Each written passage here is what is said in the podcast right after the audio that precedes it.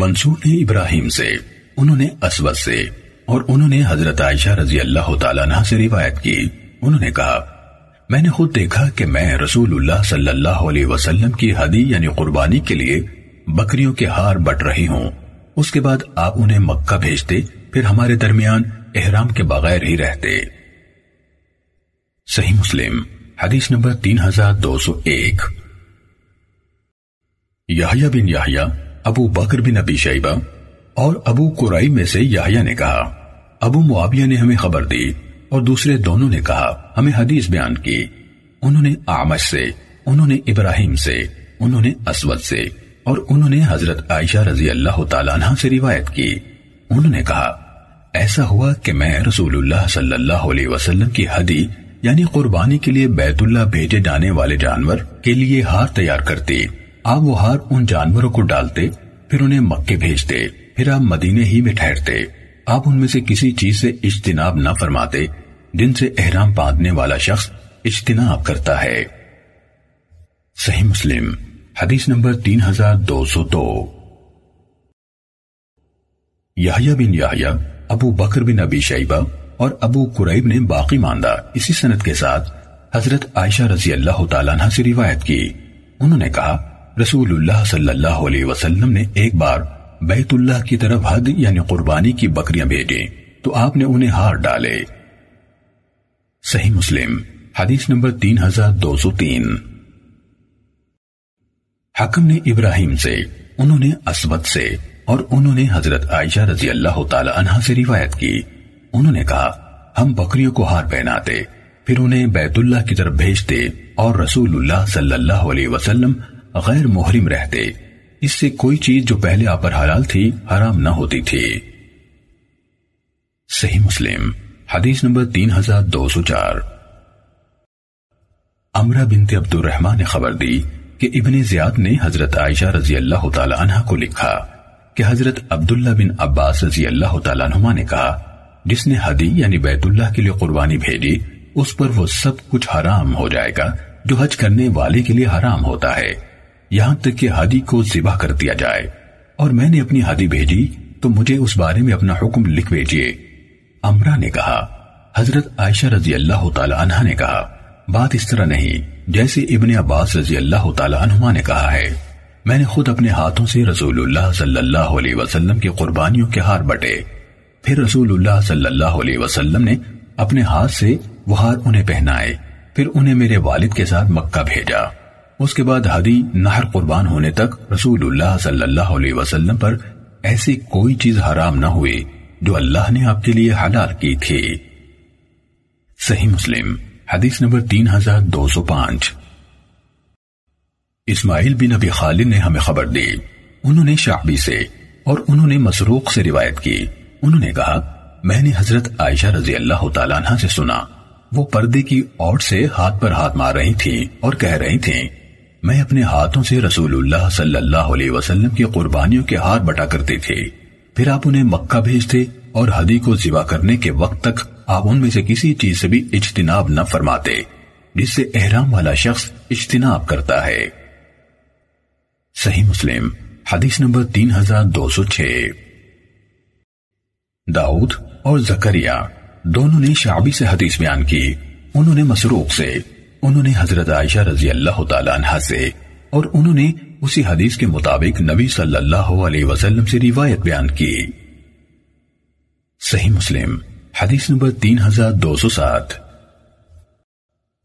امام مالک نے ابو زناد سے، انہوں نے اعرج سے، اور انہوں نے حضرت ابو ہریرہ رضی اللہ تعالیٰ عنہ سے روایت کی کہ رسول اللہ صلی اللہ علیہ وسلم نے ایک آدمی کو دیکھا وہ قربانی کا اونٹ ہانک رہا ہے، تو آپ نے فرمایا اس پر سوار ہو جاؤ، اس نے کہا اے اللہ کے رسول یہ قربانی کا اونٹ ہے، آپ نے فرمایا تمہاری ہلاکت، اس پر سوار ہو جاؤ، دوسری یا تیسری مرتبہ یہ الفاظ کہے۔ صحیح مسلم حدیث نمبر 3208۔ مغیرہ بن عبد الرحمن حزامی نے ابو زناد سے اور انہوں نے عارض سے اسی سند کے ساتھ روایت کی اور کہا اس اسنا میں کہ ایک آدمی ہار ڈالے گئے اونٹ کو ہانک رہا تھا۔ صحیح مسلم حدیث نمبر 3209۔ حمام بن منبع سے روایت ہے، انہوں نے کہا یہ احادیث ہیں جو ہمیں حضرت ابو ہریرہ رضی اللہ تعالیٰ عنہ نے محمد الرسول اللہ صلی اللہ علیہ وسلم سے بیان کی، پھر انہوں نے چند احادیث ذکر کی، ان میں سے ایک یہ ہے، اور کہا اس اسنا میں کہ ایک شخص ہار والے قربانی کے اون کو ہانک رہا تھا، رسول اللہ صلی اللہ علیہ وسلم نے اس سے فرمایا تمہاری ہلاکت، اس پر سوار ہو جاؤ، اس نے کہا اے اللہ کے رسول یہ قربانی کا اونٹ ہے، آپ نے فرمایا تمہاری ہلاکت، اس پر سوار ہو جاؤ، تمہاری ہلاکت، اس پر سوار ہو جاؤ۔ صحیح مسلم حدیث نمبر 3210۔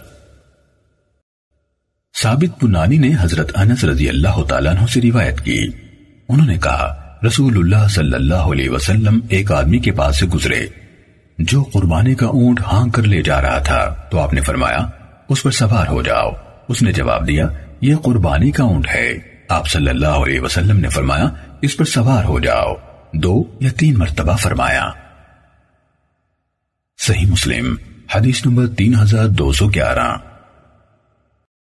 ہمیں وکیع نے مسعر سے حدیث بیان کی، انہوں نے بقیر بن اخنس سے اور انہوں نے حضرت انس رضی اللہ تعالیٰ عنہ سے روایت کی، انہوں نے کہا میں نے ان یعنی انس رضی اللہ تعالیٰ عنہ سے سنا، کہہ رہے تھے نبی صلی اللہ علیہ وسلم کے پاس سے قربانی کے ایک اونٹ یا حرم کے لیے ہدیہ کیے جانے والے ایک جانور کا گزر ہوا، تو آپ صلی اللہ علیہ وسلم نے فرمایا اس پر سوار ہو جاؤ، اس نے کہا یہ قربانی کا اونٹ یا ہدی کا جانور ہے، آپ نے فرمایا چاہے ایسا ہی ہے۔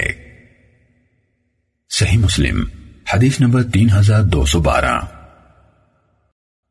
ہمیں ابن بشر نے مزار سے حدیث بیان کی، کہا مجھے بقیر بن اخنس نے حدیث بیان کی، انہوں نے کہا میں نے حضرت انس رضی اللہ تعالیٰ عنہ سے سنا، وہ کہہ رہے تھے نبی صلی اللہ علیہ وسلم کے پاس سے قربانی کا ایک اونٹ گزارا گیا، آگے اسی کے معنی بیان کیا۔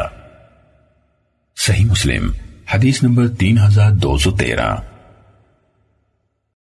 ابن جریج سے روایت ہے، انہوں نے کہا مجھے زبیر نے خبر دی، کہا میں نے جابر بن عبداللہ رضی اللہ تعالیٰ عنہ سے سنا، ان سے حدی پر سواری کرنے کے بارے میں پوچھا گیا تو انہوں نے کہا میں نے نبی صلی اللہ علیہ وسلم سے سنا، فرما رہے تھے جب اس پر سوار ہونے کی ضرورت ہو تو اور سواری ملنے تک معروف یعنی قابل قبول طریقے سے اس پر سواری کرو۔ صحیح مسلم حدیث نمبر 3214۔ ہمیں ماقل نے ابو زبیر سے حدیث بیان کی، کہا میں نے حضرت جابر رضی اللہ تعالیٰ عنہ سے ہدی یعنی بیت اللہ کی طرف بھیجے گئے ہدیہ قربانی پر سواری کے بارے میں پوچھا تو انہوں نے کہا میں نے نبی صلی اللہ علیہ وسلم کو فرماتے ہوئے سنا دوسری سواری ملنے تک اس پر معروف طریقے سے سوار ہو جاؤ۔ صحیح مسلم حدیث نمبر 3215۔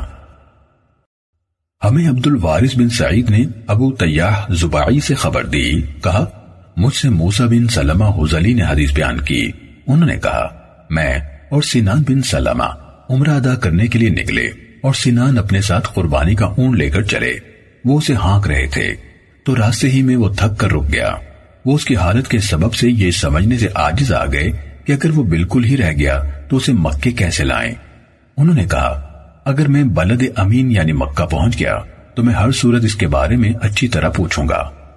موسیٰ نے کہا تو مجھے دن چڑھ گیا، جب ہم نے بطحہ میں قیام کیا تو انہوں نے کہا ابن عباس رضی اللہ تعالیٰ عنہ کے پاس چلیں تاکہ ہم ان سے بات کریں، کہا انہوں نے ان کو اپنے قربانی کے جانور کا حال بتایا تو انہوں نے کہا تم جاننے والے کے پاس آ پہنچے ہو، رسول اللہ صلی اللہ علیہ وسلم نے ایک آدمی کے ساتھ بیت اللہ کے پاس قربانی کے لیے 16 اونٹ روانہ کیے اور اسے ان کا نگران بنایا، کہا وہ تھوڑی دور گیا پھر واپس آیا اور کہنے لگا اے اللہ کے رسول صلی اللہ علیہ وسلم ان میں سے کوئی تھک کر رک جائے اس کے ساتھ میں کیا کروں، آپ نے فرمایا اسے نہر کر دینا، پھر اس کے گلے میں ڈالے گئے دونوں جوتے اس کے خون سے رنگ دینا، پھر انہیں بطور نشانی اس کے پہلو پر رکھ دینا، اور احرام کی حالت میں تم اور تمہارے ساتھ جانے والوں میں سے کوئی اس کے گوشت میں سے کچھ نہ کھائے۔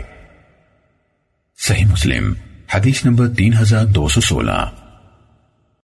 اسماعیل بن علیہ نے ابو تیاح سے حدیث بیان کی، انہوں نے موسیٰ بن سلمہ سے اور انہوں نے ابن عباس رضی اللہ تعالیٰ عنہ سے روایت کی کہ رسول اللہ صلی اللہ علیہ وسلم نے قربانی کے 18 اونٹ ایک آدمی کے ساتھ روانہ کیے۔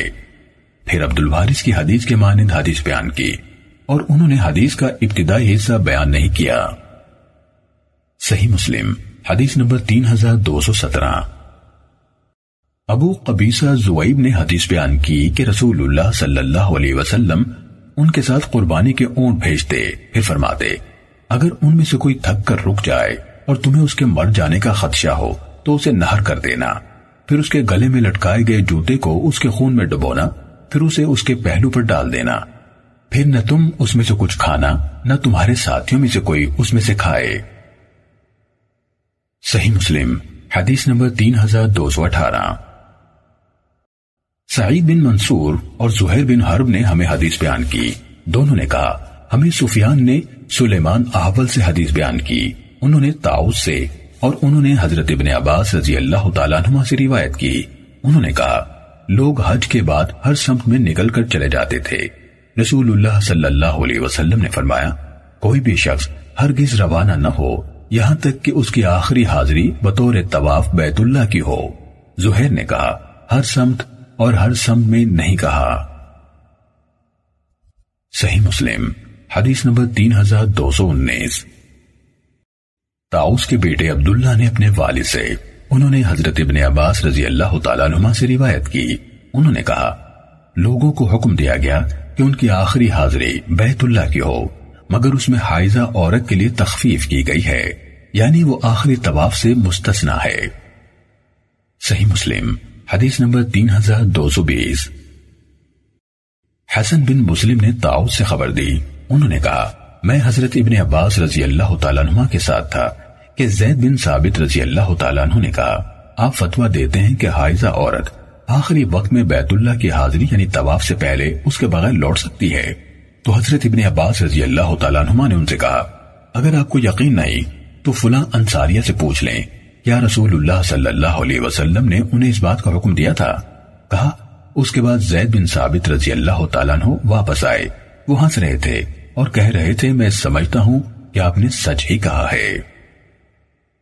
صحیح مسلم حدیث نمبر 3221۔ ہمیں لئیس نے ابن شہاب سے حدیث بیان کی، انہوں نے ابو سلمہ اور عروہ سے روایت کی کہ حضرت عائشہ رضی اللہ تعالیٰ عنہ نے کہا صفیہ بنت حیی رضی اللہ تعالیٰ عنہ طواف افاضہ کرنے کے بعد حائضہ ہو گئیں۔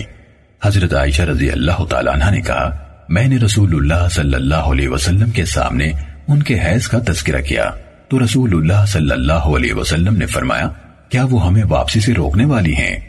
عائشہ رضی اللہ تعالیٰ عنہ نے کہا میں نے عرض کی اے اللہ کے رسول، وہ طواف افاضہ کے لیے گئی تھیں اور بیت اللہ کا طواف کیا تھا، پھر طواف افاضہ کرنے کے بعد حائضہ ہوئی ہیں، تو رسول اللہ صلی اللہ علیہ وسلم نے فرمایا تو پھر ہمارے ساتھ ہی کوچ کریں۔ صحیح مسلم حدیث نمبر 3222۔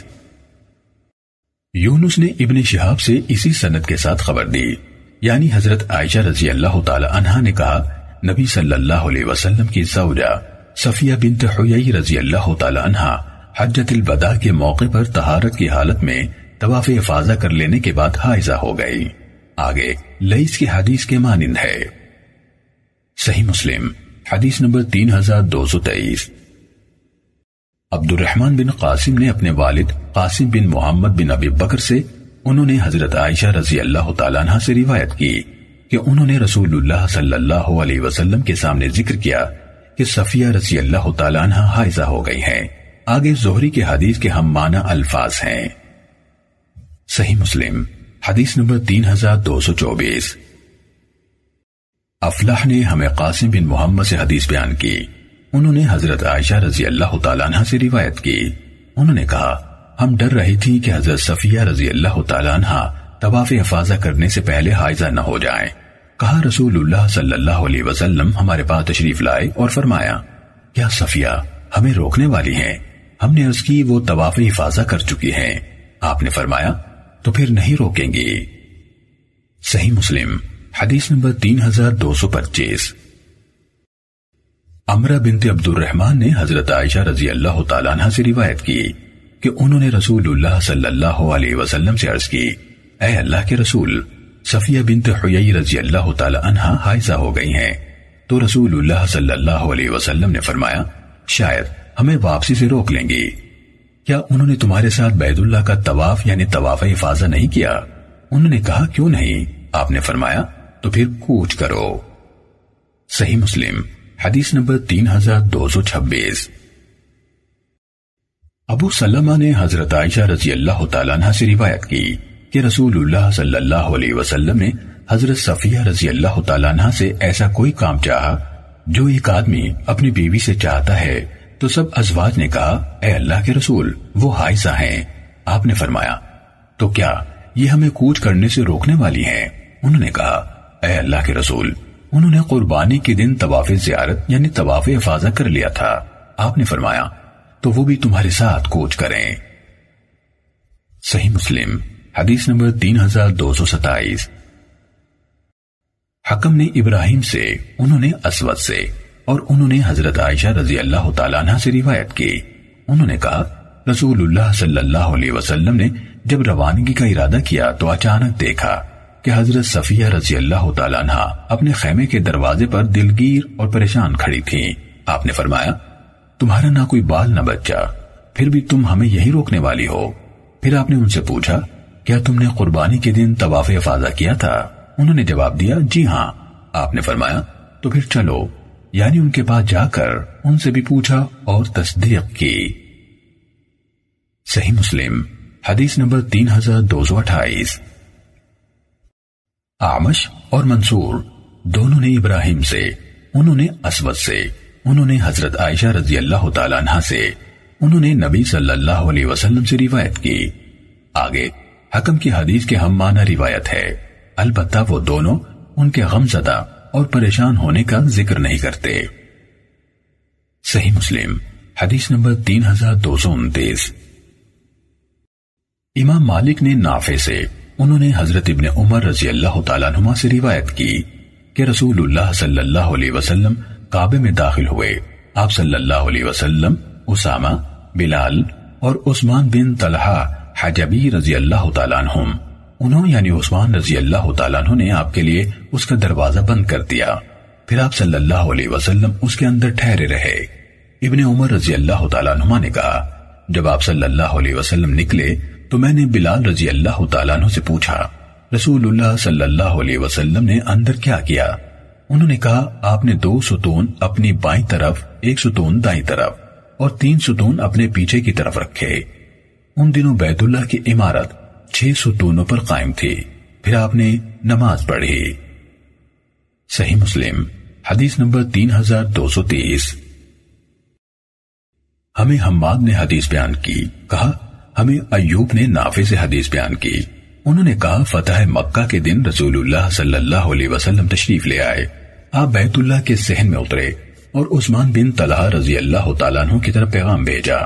وہ چابی لے کر حاضر ہوئے اور دروازہ کھولا۔ کہا پھر نبی صلی اللہ علیہ وسلم، بلال، اسامہ بن زید اور عثمان بن طلحہ رضی اللہ تعالیٰ عنہم اندر داخل ہوئے۔ آپ نے دروازے کے بارے میں حکم دیا تو اسے بند کر دیا گیا۔ وہ سب خاصی دیر وہاں ٹھہرے رہے۔ پھر انہوں نے عثمان رضی اللہ تعالیٰ عنہ نے دروازہ کھولا۔ عبداللہ رضی اللہ تعالیٰ عنہ نے کہا میں نے سب لوگوں سے سبقت کی اور باہر نکلتے وقت رسول اللہ صلی اللہ علیہ وسلم سے ملا۔ بلال رضی اللہ تعالیٰ عنہ آپ کے پیچھے پیچھے تھے، تو میں نے بلال رضی اللہ تعالیٰ عنہ سے پوچھا کیا رسول اللہ صلی اللہ علیہ وسلم نے اس میں نماز ادا فرمائی ہے؟ انہوں نے کہا ہاں۔ میں نے پوچھا کہاں؟ انہوں نے کہا 2 ستونوں کے درمیان جو آپ کے سامنے تھے، یعنی عبداللہ بن عمر رضی اللہ تعالیٰ عنہ نے کہا میں ان سے یہ پوچھنا بھول گیا کہ آپ نے کتنی رکعتیں پڑھیں۔ صحیح مسلم حدیث نمبر 3231۔ سفیان نے ہمیں ایوب سختیانی سے حدیث بیان کی، انہوں نے نافع سے اور انہوں نے حضرت ابن عمر رضی اللہ تعالیٰ عنہ سے روایت کی، انہوں نے کہا فتح مکہ کے سال رسول اللہ صلی اللہ علیہ وسلم حضرت اسامہ رضی اللہ تعالیٰ عنہ کی اونٹنی پر سوار ہو کر تشریف لائے، یہاں تک کہ آپ نے اسے کعبے کے صحن میں لا بٹھایا۔ پھر عثمان بن طلحہ رضی اللہ تعالیٰ عنہ کو بلوایا اور کہا مجھے بیت اللہ کی چابی دو۔ وہ اپنی والدہ کے پاس گئے تو اس نے انہیں چابی دینے سے انکار کر دیا۔ انہوں نے کہا یا تو تم یہ چابی مجھے دو گی یا پھر یہ تلوار میری پیٹھ سے باہر نکل جائے گی۔ کہا تو اس نے وہ چابی انہیں دے دی. وہ اسے لے کر نبی صلی اللہ علیہ وسلم کی خدمت میں حاضر ہوئے. آپ صلی اللہ علیہ وسلم نے وہ چابی انہیں کو دے دی تو انہوں ہی نے دروازہ کھولا. پھر حماد بن زید کی حدیث کے مانند حدیث بیان کی. صحیح مسلم حدیث نمبر 3232. عبید اللہ نے نافع سے اور انہوں نے حضرت ابن عمر رضی اللہ تعالیٰ عنہما سے روایت کی. کہا رسول اللہ صلی اللہ علیہ وسلم بیت اللہ میں داخل ہوئے. آپ کے ساتھ اسامہ، بلال اور عثمان بن طلحہ رضی اللہ تعالیٰ عنہ بھی تھے. انہوں نے اپنے پیچھے خاصی دیر دروازہ بند کیے رکھا. پھر دروازہ کھولا گیا تو میں پہلا شخص تھا جو دروازے سے داخل ہوا. میں بلال رضی اللہ تعالیٰ عنہ سے ملا اور پوچھا رسول اللہ صلی اللہ علیہ وسلم نے کہاں نماز ادا کی؟ انہوں نے کہا آگے کے دو ستونوں کے درمیان جو آپ کے سامنے تھے. عبداللہ بن عمر رضی اللہ تعالیٰ عنہ نے کہا میں ان سے یہ پوچھنا بھول گیا کہ آپ نے کتنی رکعتیں ادا فرمائیں. صحیح مسلم حدیث نمبر 3233. عبداللہ اون نے ہمیں نافع سے حدیث بیان کی. انہوں نے حضرت عبداللہ بن عمر رضی اللہ تعالیٰ عنہ سے روایت کی کہ وہ کعبے کے پاس پہنچے جبکہ نبی صلی اللہ علیہ وسلم، بلال اور اسامہ رضی اللہ تعالیٰ عنہ اس میں داخل ہو چکے تھے. عثمان بن طلحہ رضی اللہ تعالیٰ عنہ نے ان کے پیچھے دروازہ بند کیا. کہا وہ اس میں کافی دیر ٹھہرے. پھر دروازہ کھولا گیا تو نبی صلی اللہ علیہ وسلم باہر تشریف لائے. میں سیڑھی چڑھا اور بیت اللہ میں داخل ہوا. میں نے پوچھا نبی صلی اللہ علیہ وسلم نے کہاں نماز پڑھی؟ انہوں نے کہا اس جگہ. کہا میں ان سے یہ پوچھنا بھول گیا کہ آپ نے کتنی رکعتیں پڑھی. صحیح مسلم حدیث نمبر 3234. لیث نے ہمیں ابن شہاب سے خبر دی. انہوں نے سالم سے، انہوں نے اپنے والد عبداللہ بن عمر رضی اللہ تعالیٰ عنہما سے روایت کی. انہوں نے کہا رسول اللہ صلی اللہ علیہ وسلم بیت اللہ میں داخل ہوئے. آپ صلی اللہ علیہ وسلم اسامہ بن زید، بلال اور عثمان بن طلحہ رضی اللہ تعالیٰ عنہم، انہوں نے اپنے پیچھے دروازہ بند کر لیا. جب انہوں نے دروازہ کھولا تو میں سب سے پہلا شخص تھا جو کعبے میں داخل ہوا. میں بلال رضی اللہ تعالیٰ عنہ سے ملا اور ان سے پوچھا کیا رسول اللہ صلی اللہ علیہ وسلم نے اس میں نماز ادا کی؟ انہوں نے جواب دیا ہاں، آپ نے دو یمنی ستونوں کے درمیان نماز ادا کی. صحیح مسلم حدیث نمبر 3235. یونس نے مجھے ابن شہاب سے خبر دی. کہا مجھے سالم بن عبداللہ نے اپنے والد عبداللہ بن عمر رضی اللہ تعالیٰ عنہما سے خبر دی. انہوں نے کہا میں نے رسول اللہ صلی اللہ علیہ وسلم کو دیکھا. آپ صلی اللہ علیہ وسلم کعبے میں داخل ہوئے. آپ صلی اللہ علیہ وسلم اسامہ بن زید، بلال اور عثمان بن طلحہ رضی اللہ تعالیٰ عنہم، ان کے ساتھ اور کوئی داخل نہیں ہوا. پھر ان کے پیچھے دروازہ بند کر دیا گیا. عبداللہ بن عمر رضی اللہ تعالیٰ عنہما نے کہا مجھے بلال یا عثمان بن طلحہ رضی اللہ تعالیٰ عنہ نے بتایا کہ رسول اللہ صلی اللہ علیہ وسلم نے کعبے کے اندر دو یمنی ستونوں کے درمیان نماز ادا کی. صحیح مسلم حدیث نمبر 3236. ابن جریج نے ہمیں خبر دی. کہا میں نے عطا سے پوچھا کیا آپ نے حضرت ابن عباس رضی اللہ تعالیٰ عنہما کو یہ کہتے ہوئے سنا ہے کہ تمہیں طواف کا حکم دیا گیا ہے، اس بیت اللہ میں داخل ہونے کا حکم نہیں دیا گیا؟ انہوں نے جواب دیا وہ اس میں داخل ہونے سے منع نہیں کرتے تھے، لیکن میں نے ان سے سنا کہہ رہے تھے. مجھے اسامہ بن زید رضی اللہ تعالیٰ عنہ نے بتایا کہ نبی صلی اللہ علیہ وسلم جب بیت اللہ میں داخل ہوئے، آپ صلی اللہ علیہ وسلم نے اس کے تمام اطراف میں دعا کی اور اس میں نماز ادا نہیں کی یہاں تک کہ باہر آ گئے. جب آپ تشریف لائے تو قبلے کے سامنے کی طرف دو رکعتیں ادا کی اور فرمایا یہ قبلہ ہے. میں نے ان سے پوچھا اس کے اطراف سے کیا مراد ہے، کیا اس کے کونوں میں؟ انہوں نے کہا بلکہ بیت اللہ کی ہر جہت میں. صحیح مسلم حدیث نمبر 3237. حضرت ابن عباس رضی اللہ تعالیٰ عنہما سے روایت ہے کہ نبی صلی اللہ علیہ وسلم کعبے میں داخل ہوئے اور اس میں 6 ستون تھے. آپ نے ایک ستون کے پاس کھڑے ہو کر دعا مانگی اور وہاں نماز ادا نہیں کی. صحیح مسلم حدیث نمبر 3238. ہمیں اسماعیل بن ابی خالد نے خبر دی. کہا میں نے رسول اللہ صلی اللہ علیہ وسلم کے صحابی عبداللہ بن ابی اوفا رضی اللہ تعالیٰ عنہ سے پوچھا کیا نبی صلی اللہ علیہ وسلم اپنے عمرے کے دوران میں بیت اللہ میں داخل ہوئے تھے؟ انہوں نے جواب دیا نہیں۔ صحیح مسلم حدیث نمبر 3239۔ ابو معاویہ نے ہمیں ہشام بن عروہ سے خبر دی، انہوں نے اپنے والد عروہ سے، انہوں نے حضرت عائشہ رضی اللہ تعالیٰ عنہ سے روایت کی، انہوں نے کہا رسول اللہ صلی اللہ علیہ وسلم نے مجھ سے فرمایا اگر تمہاری قوم کا زمانہ کفر قریب کا نہ ہوتا تو میں ضرور کعبے کو گراتا اور اسے حضرت ابراہیم علیہ السلام کے اساس پر استوار کرتا۔ قریش نے جب بیت اللہ کو تعمیر کیا تھا تو اسے چھوٹا کر دیا تھا، میں اصل تعمیر کے مطابق اس کا پچھلا دروازہ بھی بناتا۔ صحیح مسلم حدیث نمبر 3240۔ ابن نمیر نے ہشام سے اسی سند کے ساتھ یہی حدیث بیان کی۔ صحیح مسلم حدیث نمبر 3241۔ سالم بن عبداللہ سے روایت ہے کہ عبداللہ بن محمد بن ابی بکر صدیق رضی اللہ تعالیٰ عنہ نے نبی صلی اللہ علیہ وسلم کی زوجہ حضرت عائشہ رضی اللہ تعالیٰ عنہ سے روایت کرتے ہوئے عبداللہ بن عمر رضی اللہ تعالیٰ عنہ کو خبر دی کہ رسول اللہ صلی اللہ علیہ وسلم نے فرمایا کیا تم نے نہیں دیکھا تمہاری قوم نے جب کعبہ تعمیر کیا تو اسے حضرت ابراہیم علیہ السلام کی بنیادوں سے کم کر دیا۔ کہا میں نے عرض کی اے اللہ کے رسول صلی اللہ علیہ وسلم کیا آپ اسے دوبارہ ابراہیم علیہ السلام کی بنیادوں پر نہیں لوٹائیں گے؟ رسول اللہ صلی اللہ علیہ وسلم نے فرمایا اگر تمہاری قوم کا زمانہ کفر قریب نہ ہوتا تو میں ضرور ایسا کرتا۔ حضرت عبداللہ بن عمر رضی اللہ تعالیٰ عنہ نے کہا اگر یہ بات حضرت عائشہ رضی اللہ تعالیٰ عنہ نے رسول اللہ صلی اللہ علیہ وسلم سے سنی تھی تو میں نہیں سمجھتا کہ رسول اللہ صلی اللہ علیہ وسلم نے حتیم کے قریبی دونوں ارکان کا استلام اس کے علاوہ کسی اور وجہ سے ترک کیا ہو۔ اصل وجہ یہ تھی کہ بیت اللہ ابراہیم علیہ السلام کی بنیادوں پر پورا تعمیر نہیں کیا گیا تھا۔ صحیح مسلم حدیث نمبر 3242۔ ابن عمر رضی اللہ تعالیٰ عنہ کے آزاد کردہ غلام نافع کہتے ہیں میں نے عبداللہ بن ابی بکر ابی قحافہ رضی اللہ تعالیٰ عنہ سے سنا، وہ عبداللہ بن عمر رضی اللہ تعالیٰ عنہ کو نبی صلی اللہ علیہ وسلم کی زوجہ حضرت عائشہ رضی اللہ تعالیٰ عنہ سے حدیث سنا رہے تھے۔ انہوں یعنی عائشہ رضی اللہ تعالیٰ عنہ نے کہا میں نے رسول اللہ صلی اللہ علیہ وسلم سے سنا، آپ نے فرمایا اگر تمہاری قوم جاہلیت یا فرمایا زمانہ کفر سے ابھی ابھی نہ نکلی ہوتی تو میں ضرور کعبے کے خزانے اللہ کی راہ میں خرچ کر دیتا، اس کا دروازہ زمین کے برابر کر دیتا اور حجر یعنی حتیم کو کعبے میں شامل کر دیتا۔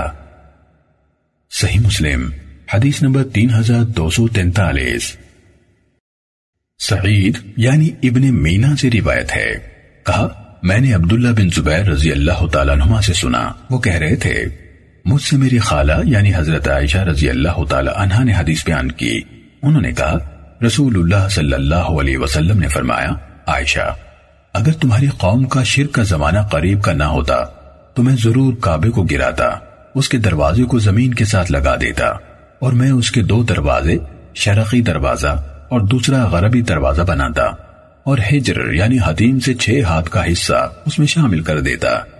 بلا شبہ قریش نے جب کعبہ تعمیر کیا تھا تو اسے چھوٹا کر دیا۔ صحیح مسلم حدیث نمبر 3244۔ عطا سے روایت ہے، انہوں نے کہا یزید بن معاویہ کے دور میں جب اہل شام نے مکہ پر حملہ کیا اور کعبہ جل گیا تو اس کی جو حالت تھی سو تھی، ابن زبیر رضی اللہ تعالیٰ عنہ نے اسے اسی حالت پر رہنے دیا حتیٰ کہ حج کے موسم میں لوگ مکے آنے لگے، وہ چاہتے تھے کہ انہیں ہمت دلائیں یا اہل شام کے خلاف جنگ پر ابھاریں۔ جب لوگ آئے تو انہوں نے کہا اے لوگو مجھے کعبے کے بارے میں مشورہ دو، میں اسے گرا کر ازسر نو اس کی عمارت بنا دوں یا اس کا جو حصہ بوسیدہ ہو چکا ہے صرف اس کی مرمت کرا دوں۔ ابن عباس رضی اللہ تعالی عنہما نے کہا میرے سامنے ایک رائے واضح ہوئی ہے، میری رائے یہ ہے کہ اس کا بڑا حصہ کمزور ہو گیا ہے، آپ اس کی مرمت کروا دیں اور بیت اللہ کو اسی طرح باقی رہنے دیں جس پر لوگ اسلام لائے، اور ان پتھروں کو باقی چھوڑ دیں جن پر لوگ اسلام لائے اور جن پر نبی صلی اللہ علیہ وسلم کی بعثت ہوئی۔ اس پر ابن زبیر رضی اللہ تعالیٰ عنہما نے کہا اگر تم میں سے کسی کا اپنا گھر جل جائے تو وہ اس وقت تک راضی نہیں ہوتا جب تک کہ اسے نیا نہ بنا لے، تو تمہارے رب کا گھر کا کیا ہو؟ میں 3 دن اپنے رب سے استخارہ کروں گا پھر اپنے کام کا پختہ عزم کروں گا۔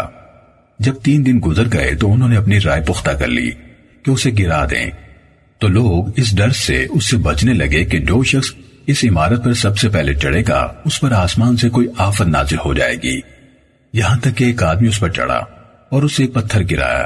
جب لوگوں نے دیکھا کہ اسے کچھ نہیں ہوا تو لوگ ایک دوسرے کے پیچھے گرانے لگے حتیٰ کہ اسے زمین تک پہنچا دیا۔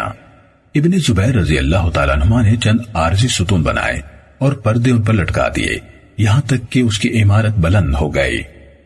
ابن زبیر رضی اللہ تعالیٰ عنہ نے کہا، میں نے حضرت عائشہ رضی اللہ تعالیٰ عنہ کو یہ کہتے سنا، بلا شبہ اللہ کے رسول صلی اللہ علیہ وسلم نے فرمایا، اگر لوگوں کے کفر کا زمانہ قریب نہ ہوتا اور میرے پاس اتنا مال بھی نہیں جو اس کی تعمیر مکمل کرنے میں میرا معاون ہو، تو میں حتیم سے 5 ہاتھ زمین اس میں ضرور شامل کرتا اور اس کا ایک ایسا دروازہ بناتا جس سے لوگ اندر داخل ہوتے، اور ایک دروازہ ایسا بناتا جس سے باہر نکلتے۔ ابن زبیر رضی اللہ تعالیٰ عنہ نے کہا، آج میرے پاس اتنا مال ہے جو خرچ کر سکتا ہوں اور مجھے لوگوں کا خوف بھی نہیں۔ عطا نے کہا، تو انہوں نے حتیم سے 5 ہاتھ اس میں شامل کیے، خدائی کی حتیٰ کہ انہوں نے ابراہیمی بنیاد کو ظاہر کر دیا۔ لوگوں نے بھی اسے دیکھا۔ اس کے بعد انہوں نے اس پر عمارت بنائی۔ کعبے کا طول یعنی اونچائی 18 ہاتھ تھی۔ یہ اس طرح ہوئی کہ جب انہوں نے حتیم کی طرف سے اس میں اضافہ کر دیا تو پھر انہیں پہلی اونچائی کم محسوس ہوئی، چنانچہ انہوں نے اس کی اونچائی میں 10 ہاتھ کا اضافہ کر دیا اور اس کے دروازے بنائے، ایک میں سے اندر داخلہ ہوتا تھا اور دوسرے سے باہر نکلا جاتا تھا۔ جب ابن زبیر رضی اللہ تعالیٰ عنہ قتل کر دیے گئے تو حجاج نے عبد الملک بن مروان کو اطلاع دیتے ہوئے خط لکھا اور اسے خبر دی کہ ابن زبیر رضی اللہ تعالیٰ عنہ نے اس کی تعمیر اس ابراہیمی بنیادوں پر استوار کی جسے اہل مکہ کے معتبر یعنی عدول لوگوں نے خود دیکھا۔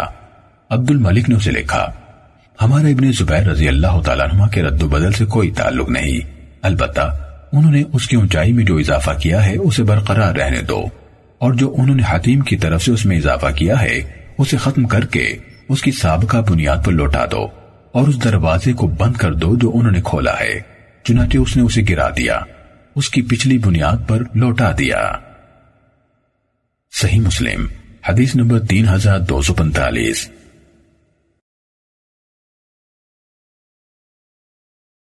محمد بن بکر نے ہمیں حدیث بیان کی، کہا ہمیں ابن جریج نے خبر دی، انہوں نے کہا میں نے عبداللہ بن عبید اللہ بن عمیر اور ولید بن عطا سے سنا، وہ دونوں حارث بن عبداللہ بن ابی عبداللہ بن ابی ربیعہ سے حدیث بیان کر رہے تھے۔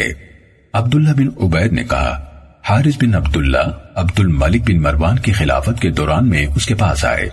عبد الملک نے کہا، میرا خیال نہیں کہ ابو خبیب یعنی ابن زبیر رضی اللہ تعالیٰ عنہما حضرت عائشہ رضی اللہ تعالیٰ عنہ سے جو سننے کا دعویٰ کرتے تھے وہ ان سے سنا ہو۔ حارث نے کہا، کیوں نہیں، میں نے خود ان یعنی حضرت عائشہ رضی اللہ تعالیٰ عنہ سے سنا ہے۔ تم نے ان سے سنا، وہ کیا کہتی تھیں؟ کہا، انہوں یعنی حضرت عائشہ رضی اللہ تعالیٰ عنہ نے کہا تھا، رسول اللہ صلی اللہ علیہ وسلم نے فرمایا، بلا شبہ تمہاری قوم نے اللہ کے گھر کی عمارت میں کمی کر دی، اور اگر ان کا زمانہ شرک قریب کا نہ ہوتا تو جو انہوں نے چھوڑا تھا میں اسے دوبارہ بناتا، اور تمہاری قوم کا اگر میرے بعد اسے دوبارہ بنانے کا خیال ہوا تو آؤ میں تمہیں دکھاؤں انہوں نے اس میں سے کیا چھوڑا تھا۔ پھر آپ نے انہیں 7 ہاتھ کے قریب جگہ دکھائی۔ یہ عبداللہ بن عبید کی حدیث ہے۔ ولید بن عطا نے اس میں یہ اضافہ کیا، نبی صلی اللہ علیہ وسلم نے فرمایا، اور میں زمین سے لگے ہوئے اس کے مشرقی اور مغربی 2 دروازے بناتا، اور کیا تم جانتی ہو تمہاری قوم نے اس کے دروازے کو اونچا کیوں کیا؟ حضرت عائشہ رضی اللہ تعالیٰ عنہ نے کہا، میں نے عرض کی نہیں۔ آپ نے فرمایا، خود کو اونچا دکھانے کے لیے، تاکہ اس گھر میں صرف وہی داخل ہو جسے وہ چاہے۔ جب کوئی آدمی خود اس میں داخل ہونا چاہتا تھا تو وہ اسے سیڑھیاں چڑھنے دیتے، حتیٰ کہ جب وہ داخل ہونے لگتا تو وہ اسے دھکا دے دیتے اور وہ گر جاتا۔ عبد الملک نے حارث سے کہا، تم نے خود انہیں یہ کہتے ہوئے سنا؟ انہوں نے کہا، ہاں۔ کہا، تو اس نے گھڑی بھر اپنی چھڑی سے زمین کو کوریدا، پھر کہا، کاش میں انہیں یعنی ابن زبیر رضی اللہ تعالیٰ عنہ کو اور جس کام کی ذمہ داری انہوں نے اٹھائی اسے چھوڑ دیتا۔ صحیح مسلم حدیث نمبر 3246۔ ابو عاصم اور عبد الرزاق دونوں نے ابن جریج سے اسی سند کے ساتھ محمد بن بکر کی حدیث کے مانند حدیث بیان کی. صحیح مسلم حدیث نمبر 3247. ابو قزعہ سے روایت ہے کہ عبد الملک بن مروان جب بیت اللہ کا طواف کر رہا تھا تو اس نے کہا اللہ ابن زبیر رضی اللہ تعالیٰ عنہ کو ہلاک کرے کہ وہ ام المومنین پر جھوٹ بولتا ہے. وہ کہتا ہے میں نے انہیں یہ کہتے ہوئے سنا کہ رسول اللہ صلی اللہ علیہ وسلم نے فرمایا اے عائشہ تمہاری قوم کے کفر کا زمانہ قریب کا نہ ہوتا تو میں بیت اللہ کو گراتا حتیٰ کہ اس میں حتیم میں سے کچھ حصہ بڑھا دیتا. بلا شبہ تمہاری قوم نے اس کی عمارت کو کم کر دیا ہے. اس پر حارث بن عبداللہ بن ابی ربیعہ نے کہا امیر المومنین ایسا نہ کہیے, میں نے خود ام المومنین سے سنا ہے, وہ یہ حدیث بیان کر رہی تھیں. عبد الملک نے کہا اگر میں نے یہ بات اسے گرانے سے پہلے سن لی ہوتی تو میں اسے اسی طرح چھوڑ دیتا جس طرح ابن زبیر رضی اللہ تعالیٰ عنہما نے بنایا تھا. صحیح مسلم حدیث نمبر 3248. ابو احوص نے ہمیں حدیث بیان کی. کہا ہمیں اشعث بن ابو شعثہ نے اسود بن یزید سے حدیث بیان کی. انہوں نے حضرت عائشہ رضی اللہ تعالیٰ عنہ سے روایت کی. انہوں نے کہا رسول اللہ صلی اللہ علیہ وسلم سے حتیم کی دیوار کے بارے میں دریافت کیا گیا, کیا وہ بیت اللہ میں سے ہے؟ آپ نے فرمایا ہاں. میں نے عرض کی تو انہوں نے اسے بیت اللہ میں شامل کیوں نہیں کیا؟ آپ نے فرمایا تمہاری قوم کے پاس خرچ کم پڑ گیا تھا. میں نے عرض کی اس کا دروازہ کیوں اونچا ہے؟ آپ نے فرمایا یہ کام تمہاری قوم نے کیا تاکہ جسے چاہیں اندر داخل ہونے دیں اور جسے چاہیں منع کر دیں. اگر تمہاری قوم کا زمانہ جاہلیت کے قریب کا نہ ہوتا, اس وجہ سے میں ڈرتا ہوں کہ ان کے دل اسے ناپسند کریں گے, تو میں اس پر غور کرتا کہ حتیم کی دیوار کو بیت اللہ میں شامل کر دوں اور اس کے دروازے کو زمین کے ساتھ ملا دوں. صحیح مسلم حدیث نمبر 3249. شیبان نے ہمیں اشعث بن ابو شعثہ سے حدیث بیان کی. انہوں نے اسود بن یزید سے اور انہوں نے حضرت عائشہ رضی اللہ تعالیٰ عنہ سے روایت کی. انہوں نے کہا میں نے رسول اللہ صلی اللہ علیہ وسلم سے حتیم کے بارے میں سوال کیا. آگے ابو احوص کی حدیث کے ہم معنی حدیث بیان کی اور اس میں کہا میں نے عرض کی اس کا دروازہ کس وجہ سے اونچا ہے؟ اس پر سیڑھی کے بغیر چڑھا نہیں جا سکتا. اور شیبان نے یہ بھی کہا اس ڈر سے کہ ان کے دل اسے ناپسند کریں گے. صحیح مسلم حدیث نمبر 3250. امام مالک نے ابن شہاب سے, انہوں نے سلیمان بن یسار سے اور انہوں نے عبداللہ بن عباس رضی اللہ تعالیٰ عنہما سے روایت کی کہ انہوں نے کہا فضل بن عباس رضی اللہ تعالیٰ عنہما رسول اللہ صلی اللہ علیہ وسلم کی سواری پر پیچھے سوار تھے تو آپ صلی اللہ علیہ وسلم کے پاس قبیلہ خزعم کی ایک خاتون آئی. وہ آپ سے فتویٰ پوچھنے لگی. فضل رضی اللہ تعالیٰ عنہ اس کی طرف اور وہ ان کی طرف دیکھنے لگی. رسول اللہ صلی اللہ علیہ وسلم فضل رضی اللہ تعالیٰ عنہ کا چہرہ دوسری جانب پھیرنے لگے. اس نے کہا اے اللہ کے رسول صلی اللہ علیہ وسلم, بلا شبہ اللہ کا اپنے بندوں پر فرض کیا ہوا حج میرے کمزور اور بوڑھے والد پر بھی آ گیا ہے. وہ سواری پر جم کر بیٹھ نہیں سکتے, تو کیا میں ان کی طرف سے حج کر سکتی ہوں؟ آپ نے فرمایا ہاں, اور یہ حجۃ الوداع میں ہوا. صحیح مسلم حدیث نمبر 3251. ابن جریج نے سابقہ سند کے ساتھ ابن عباس رضی اللہ تعالیٰ عنہما سے اور انہوں نے فضل رضی اللہ تعالیٰ عنہ سے روایت کی کہ قبیلہ خزعم کی ایک عورت نے عرض کی اے اللہ کے رسول صلی اللہ علیہ وسلم, میرے والد عمر رسیدہ ہیں اور اللہ کا فریضہ حج ان کے ذمہ ہے اور اونٹ کی پشت پر ٹھیک طرح نہیں بیٹھ سکتے. نبی صلی اللہ علیہ وسلم نے فرمایا تم ان کی طرف سے حج کر لو. صحیح مسلم حدیث نمبر 3252. ابو بکر بن ابی شیبہ نے کہا سفیان بن عیینہ نے ہمیں ابراہیم بن عقبہ سے حدیث بیان کی. انہوں نے ابن عباس رضی اللہ تعالیٰ عنہما کے مولا قریب سے, انہوں نے ابن عباس رضی اللہ تعالیٰ عنہما سے اور انہوں نے نبی صلی اللہ علیہ وسلم سے روایت کی کہ روحہ کے مقام پر آپ صلی اللہ علیہ وسلم کی ملاقات ایک قافلے سے ہوئی. آپ نے پوچھا کون لوگ ہیں؟ انہوں نے کہا مسلمان ہیں. پھر انہوں نے پوچھا آپ کون ہیں؟ آپ نے فرمایا میں اللہ کا رسول صلی اللہ علیہ وسلم ہوں. اسی دوران میں ایک عورت نے آپ کے سامنے ایک بچے کو بلند کیا اور کہا کیا اس کا حج ہوگا؟ آپ صلی اللہ علیہ وسلم نے فرمایا ہاں، اور تمہارے لیے اجر ہوگا۔ صحیح مسلم حدیث نمبر 3253۔ ابو اسامہ نے سفیان سے باقی ماندہ سابقہ سند کے ساتھ حضرت ابن عباس رضی اللہ تعالیٰ عنہ سے روایت کی، انہوں نے کہا ایک عورت نے آپ کے سامنے ایک بچے کو بلند کیا اور کہا کیا اس کا حج ہوگا؟ آپ صلی اللہ علیہ وسلم نے فرمایا ہاں، اور تمہارے لیے اجر ہے۔ صحیح مسلم حدیث نمبر 3254۔ عبد الرحمن نے سفیان سے، انہوں نے ابراہیم بن عقبہ سے اور انہوں نے قرائب سے روایت کی کہ ایک عورت نے ایک بچے کو بلند کیا اور کہا اے اللہ کے رسول صلی اللہ علیہ وسلم، اس کا حج ہوگا؟ آپ صلی اللہ علیہ وسلم نے فرمایا ہاں، اور تمہارے لیے اجر ہے۔ صحیح مسلم حدیث نمبر 3255۔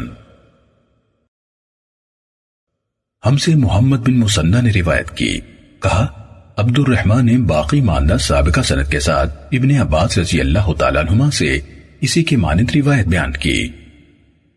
صحیح مسلم حدیث نمبر 3256۔ حضرت ابو ہریرہ رضی اللہ تعالیٰ عنہ سے روایت ہے، انہوں نے کہا رسول اللہ صلی اللہ علیہ وسلم نے ہمیں خطبہ دیا اور فرمایا لوگو، تم پر حج فرض کیا گیا ہے، لہذا حج کرو۔ ایک آدمی نے کہا کیا ہر سال؟ اے اللہ کے رسول، آپ خاموش رہے حتیٰ کہ اس نے یہ کلمہ 3 بار دہرایا۔ رسول اللہ صلی اللہ علیہ وسلم نے فرمایا اگر میں کہہ دیتا ہاں تو واجب ہو جاتا اور تم اس کی استطاعت نہ رکھتے۔ پھر آپ نے فرمایا تم مجھے اسی بات پر رہنے دیا کرو جس پر میں تمہیں چھوڑ دوں۔ تم سے پہلے لوگ کثرت سوال اور اپنے انبیاء سے زیادہ اختلاف کی بنا پر ہلاک ہوئے۔ جب میں تمہیں کسی چیز کا حکم دوں تو بقدر استطاعت اسے کرو، اور جب کسی چیز سے منع کروں تو اسے چھوڑ دو۔ صحیح مسلم حدیث نمبر 3257۔ یحییٰ قطان نے ہمیں عبید اللہ سے حدیث بیان کی، کہا مجھے نافع نے ابن عمر رضی اللہ تعالیٰ عنہما سے خبر دی کہ رسول اللہ صلی اللہ علیہ وسلم نے فرمایا کوئی عورت 3 دن رات کا سفر نہ کرے مگر اس طرح کہ اس کے ساتھ محرم ہو۔ صحیح مسلم حدیث نمبر 3258۔ ابو بکر بن ابی شیبہ نے ہمیں حدیث بیان کی، کہا ہم سے عبداللہ بن نمیر اور ابو اسامہ نے حدیث بیان کی، نیز ابن نمیر نے ہمیں حدیث بیان کی، کہا ہمیں میرے والد نے حدیث بیان کی، ان سب نے عبید اللہ سے اسی سند کے ساتھ یہی حدیث بیان کی۔ ابو بکر کی روایت میں ہے کہ 3 دن سے زیادہ، اور ابن نمیر نے اپنے والد سے بیان کردہ روایت میں کہا 3 دن مگر اس طرح کہ اس کے ساتھ محرم ہو۔ صحیح مسلم حدیث نمبر 3259۔ ابن عمر رضی اللہ تعالیٰ عنہ سے روایت ہے کہ رسول اللہ صلی اللہ علیہ وسلم نے فرمایا حلال نہیں کسی عورت کو جو ایمان رکھتی ہو اللہ پر اور پچھلے دن پر کہ سفر کرے 3 رات کا مگر اس کے ساتھ کوئی محرم ہو۔ صحیح مسلم حدیث نمبر 3260۔ قزاعہ نے کہا میں نے ابو سعید رضی اللہ تعالیٰ عنہ سے ایک حدیث سنی جو مجھے بہت پسند آئی، اور میں نے ان سے کہا آپ نے رسول اللہ صلی اللہ علیہ وسلم سے سنی ہے؟ انہوں نے کہا جو میں نے ان سے نہ سنی ہوتی تو میں کیا رسول اللہ صلی اللہ علیہ وسلم کی طرف نسبت کرتا جو آپ سے نہیں سنی۔ اب سنو کہ جناب رسول اللہ نے فرمایا نہ باندھو تم کجاووں کو، یعنی سفر نہ کرو مگر 3 مسجدوں کی طرف، ایک میری یہ مسجد اور دوسری مسجد الحرام اور تیسری مسجد اقصیٰ۔ اور سنا میں نے آپ سے کہ فرماتے تھے کہ کوئی عورت سفر نہ کرے 2 دن کا زمانے میں سے مگر اس کے ساتھ محرم ہو یا اس کا شوہر ہو۔ صحیح مسلم حدیث نمبر 3261۔ شعبہ نے ہمیں عبد الملک بن عمیر سے حدیث بیان کی، کہا میں نے قزاعہ سے سنا، انہوں نے کہا میں نے ابو سعید خدری رضی اللہ تعالیٰ عنہ سے سنا، انہوں نے کہا میں نے رسول اللہ صلی اللہ علیہ وسلم سے 4 باتیں سنی جو مجھے بہت اچھی لگیں اور بہت پسند آئیں۔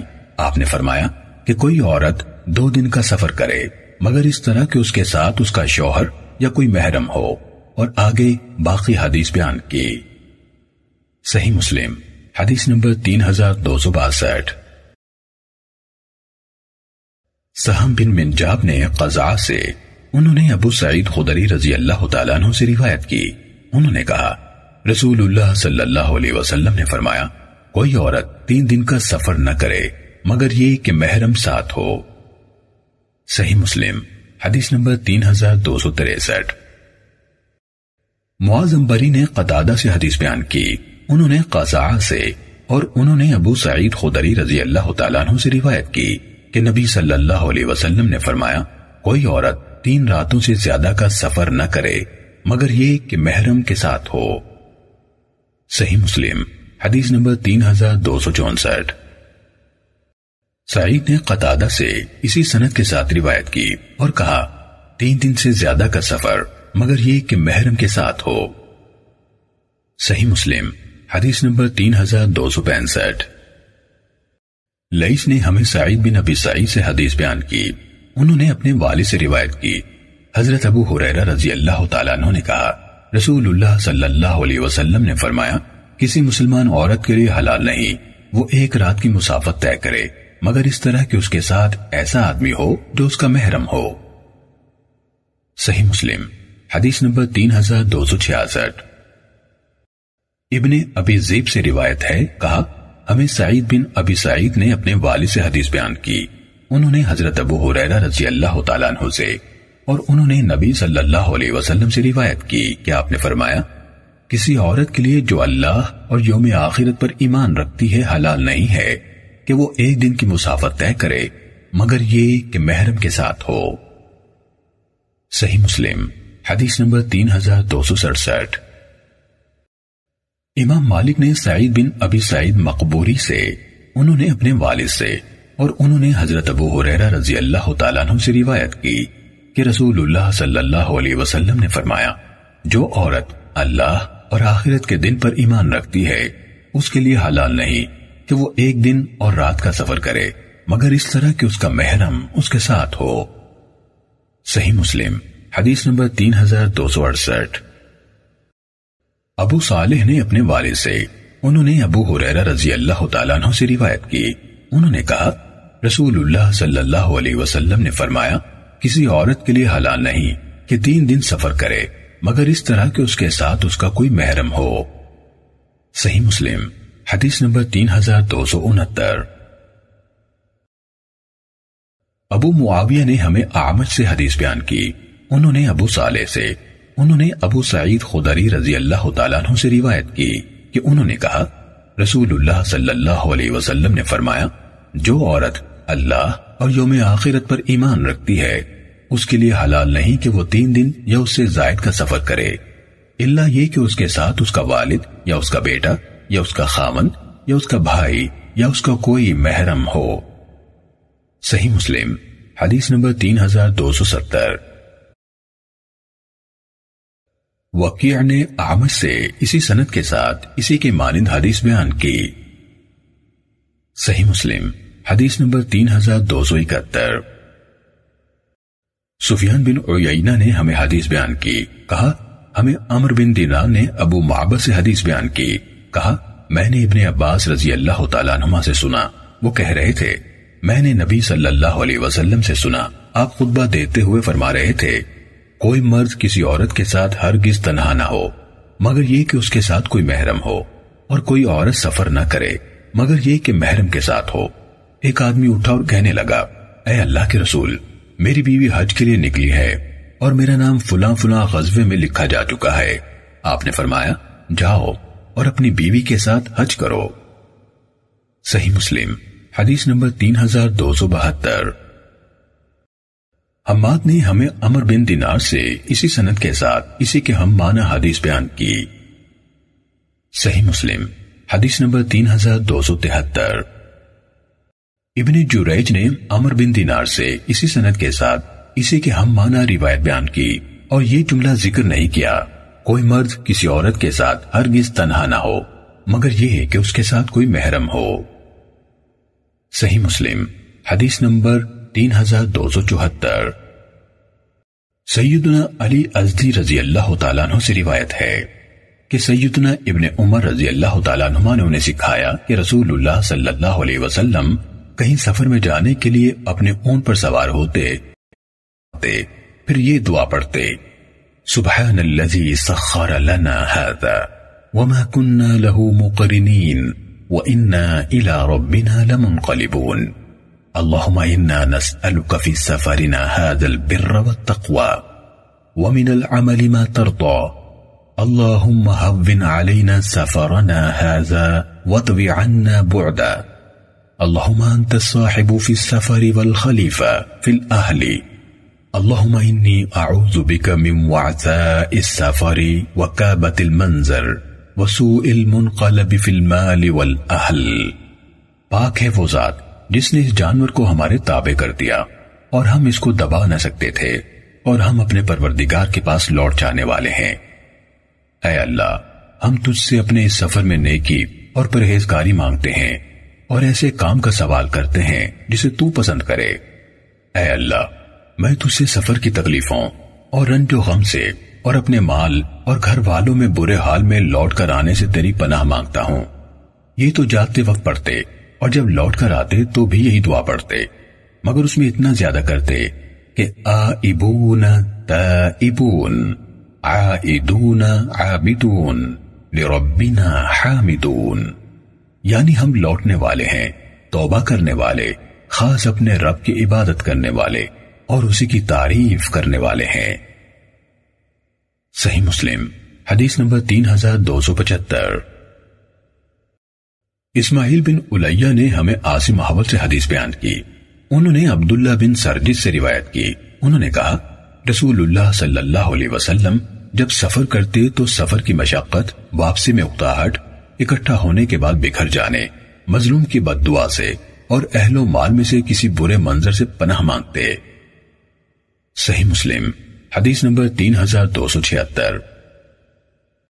ابو معاویہ، محمد بن خازم اور عبد الواحد دونوں نے عاصم سے اسی سند کے ساتھ اسی کی مانند روایت بیان کی، مگر عبد الواحد کی حدیث میں مال اور اہل میں کے الفاظ ہیں اور محمد بن خازم کی روایت میں ہے، کہا جب آپ واپس آتے تو اہل کی سلامتی کی دعا سے ابتدا کرتے، اور یہ دونوں کی روایت میں ہے، اے اللہ میں سفر کی تھکان سے تیری پناہ مانگتا ہوں۔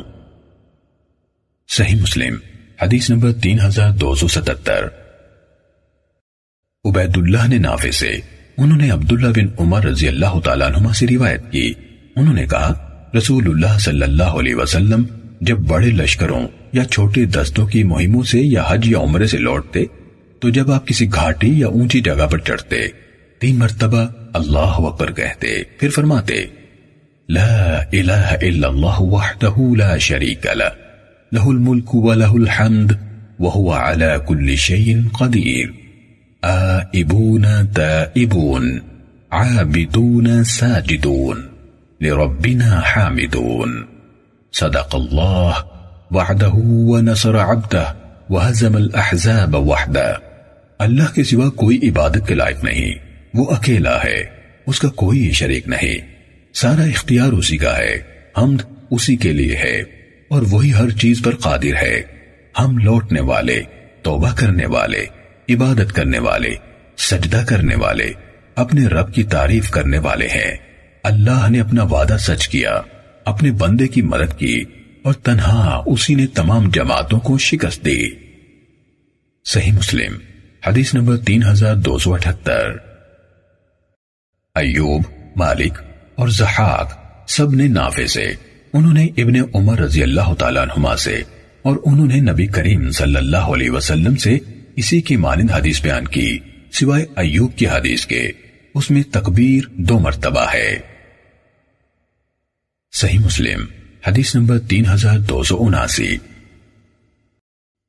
اسماعیل بن علیہ نے ہمیں یحییٰ بن ابی اسحاق سے حدیث بیان کی، انہوں نے کہا حضرت انس بن مالک رضی اللہ تعالیٰ عنہ نے کہا میں اور ابو طلحہ نبی صلی اللہ علیہ وسلم کی معیت میں سفر سے واپس آئے، اور حضرت صفیہ رضی اللہ تعالیٰ عنہ آپ کی اونٹنی پر آپ کے پیچھے سوار تھیں۔ جب ہم مدینے کے بالائی حصے میں تھے تو آپ صلی اللہ علیہ وسلم نے فرمایا، ہم لوٹنے والے، توبہ کرنے والے، عبادت کرنے والے، اپنے رب کی تعریف کرنے والے ہیں۔ آپ مسلسل یہی بات کہتے رہے یہاں تک کہ ہم مدینے آ گئے۔ صحیح مسلم حدیث نمبر 3280۔ بشر بن مفضل نے ہمیں حدیث بیان کی، کہا ہمیں یحییٰ بن ابی اسحاق نے حضرت انس بن مالک رضی اللہ تعالیٰ عنہ سے حدیث بیان کی، انہوں نے نبی کریم صلی اللہ علیہ وسلم سے اسی کے مانند روایت کی۔ صحیح مسلم حدیث نمبر 3281۔ امام مالک نے نافع سے، انہوں نے عبداللہ بن عمر رضی اللہ تعالیٰ عنہ سے روایت کی کہ رسول اللہ صلی اللہ علیہ وسلم نے بارانی پانی کے سنگریزوں اور ریت والی گزرگاہ یعنی بطحہ میں جو ذوالحلیفہ میں ہے اونٹنی کو بٹھایا اور وہاں نماز ادا کی۔ نافع نے کہا، عبداللہ بن عمر رضی اللہ تعالیٰ عنہما اسی طرح کیا کرتے تھے۔ صحیح مسلم حدیث نمبر 3282۔ لیث نے ہمیں نافع سے حدیث بیان کی، انہوں نے کہا حضرت ابن عمر رضی اللہ تعالیٰ عنہما اس ریتلی پتھریلی وادی میں اونٹ کو بٹھاتے جو ذوالحلیفہ میں ہے، جہاں رسول اللہ صلی اللہ علیہ وسلم اونٹنی کو بٹھاتے تھے اور نماز ادا کرتے۔ صحیح مسلم حدیث نمبر 3283۔ انس بن عیاض یعنی ابو زمرہ نے موسیٰ بن عقبہ سے حدیث بیان کی، انہوں نے نافع سے روایت کی کہ ابن عمر رضی اللہ تعالیٰ عنہما جب حج یا عمرے سے لوٹتے تو اس پتھریلی ریتلی وادی میں اونٹ کو بٹھاتے جو ذوالحلیفہ میں ہے، جہاں رسول اللہ صلی اللہ علیہ وسلم اونٹنی کو بٹھاتے تھے۔ صحیح مسلم حدیث نمبر 3284۔ حاتم یعنی ابن اسماعیل نے ہمیں موسیٰ بن عقبہ سے حدیث بیان کی، انہوں نے سالم سے، انہوں نے اپنے والد عبداللہ بن عمر رضی اللہ تعالیٰ عنہما سے روایت کی کہ ذوالحلیفہ میں رسول اللہ صلی اللہ علیہ وسلم کی رات کی استراحت کی جگہ پر ایک آنے والے کو بھیجا گیا اور آپ سے کہا گیا کہ آپ ایک مبارک وادی میں ہیں۔ صحیح مسلم حدیث نمبر 3285۔ اسماعیل بن جعفر نے ہمیں حدیث بیان کی، کہا ہمیں موسیٰ بن عقبہ نے سالم بن عبداللہ بن عمر سے خبر دی، انہوں نے اپنے والد سے روایت کی کہ نبی کریم صلی اللہ علیہ وسلم کے پاس جب آپ ذوالحلیفہ میں اپنی آرام گاہ میں جو وادی کے درمیان تھی کسی آنے والے کو بھیجا گیا اور آپ سے کہا گیا آپ مبارک وادی میں ہیں۔ موسیٰ بن عقبہ نے کہا، سالم نے ہمارے ساتھ مسجد کے قریب اسی جگہ اونٹ بٹھائے جہاں حضرت عبداللہ رضی اللہ تعالیٰ عنہ بٹھایا کرتے تھے، وہ رسول اللہ صلی اللہ علیہ وسلم کی رات کے پچھلے پہر کی استراحت کی جگہ تلاش کرتے تھے اور وہ جگہ اسی مسجد سے نیچے تھی جو وادی کے درمیان میں تھی، اس مسجد کے اور قبلے کے درمیان اس کے وسط میں۔ صحیح مسلم حدیث نمبر 3286۔ عمرو بن حارث نے ابن شہاب سے، انہوں نے حمید بن عبد الرحمن بن عوف سے خبر دی، انہوں نے حضرت ابو ہریرہ رضی اللہ تعالیٰ عنہ سے روایت کی، نیز یونس بن یزید ایلی نے ابن شہاب سے اسی سند کے ساتھ حضرت ابو ہریرہ رضی اللہ تعالیٰ عنہ سے روایت کی، انہوں نے کہا حضرت ابو بکر صدیق رضی اللہ تعالیٰ عنہ نے مجھے اس حج میں جس میں رسول اللہ صلی اللہ علیہ وسلم نے حجۃ الوداع سے پہلے انہیں امیر بنایا تھا، ایک چھوٹی جماعت کے ساتھ روانہ کیا کہ وہ لوگ قربانی کے دن لوگوں میں یہ اعلان کریں کہ اس سال کے بعد کوئی مشرک حج نہیں کرے گا اور نہ کوئی برہنہ شخص بیت اللہ کا طواف کرے گا۔ ابن شہاب نے کہا، عمید بن عبد الرحمن بن عوف حضرت ابو ہریرہ رضی اللہ تعالیٰ عنہ کی حدیث کی بنا پر کہا کرتے تھے، قربانی کا دن ہی حج اکبر کا دن ہے۔ صحیح مسلم حدیث نمبر 3287۔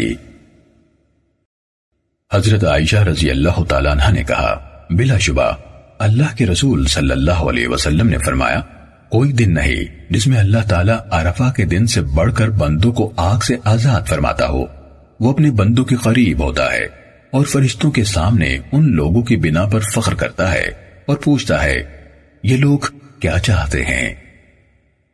صحیح مسلم حدیث نمبر 3288۔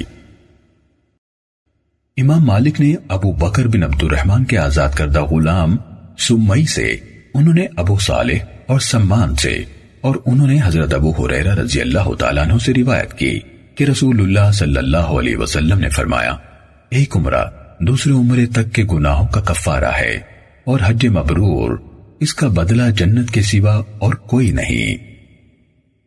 صحیح مسلم حدیث نمبر 3289۔ سفیان بن عیینہ، سہیل، عبید اللہ، وکیع اور سفیان ثوری سب نے سمی سے، انہوں نے ابو صالح سے، انہوں نے حضرت ابو ہریرہ رضی اللہ تعالیٰ عنہ سے، اور انہوں نے نبی کریم صلی اللہ علیہ وسلم سے مالک بن انس کی حدیث کی مانند روایت کی۔ صحیح مسلم حدیث نمبر 3290۔ جریر نے منصور سے، انہوں نے ابو حازم سے، اور انہوں نے ابو ہریرہ رضی اللہ تعالیٰ عنہ سے روایت کی، کہا رسول اللہ صلی اللہ علیہ وسلم نے فرمایا، جو شخص اللہ کے اس گھر میں آیا، نہ کوئی فحش کوئی کی اور نہ گناہ کیا، تو وہ گناہوں سے پاک ہو کر اس طرح لوٹے گا جس طرح اسے اس کی ماں نے جنم دیا تھا۔ صحیح مسلم حدیث نمبر 3291۔ ابو عوانہ، ابو احوص، مسعر، سفیان اور شعبہ سب نے منصور سے اسی سند کے ساتھ یہ حدیث بیان کی، اور ان سب کی حدیث میں یہ الفاظ ہیں، جس نے حج کیا اور اس نے نہ فحش کوئی کی اور نہ کوئی گناہ کیا۔ صحیح مسلم حدیث نمبر 3292۔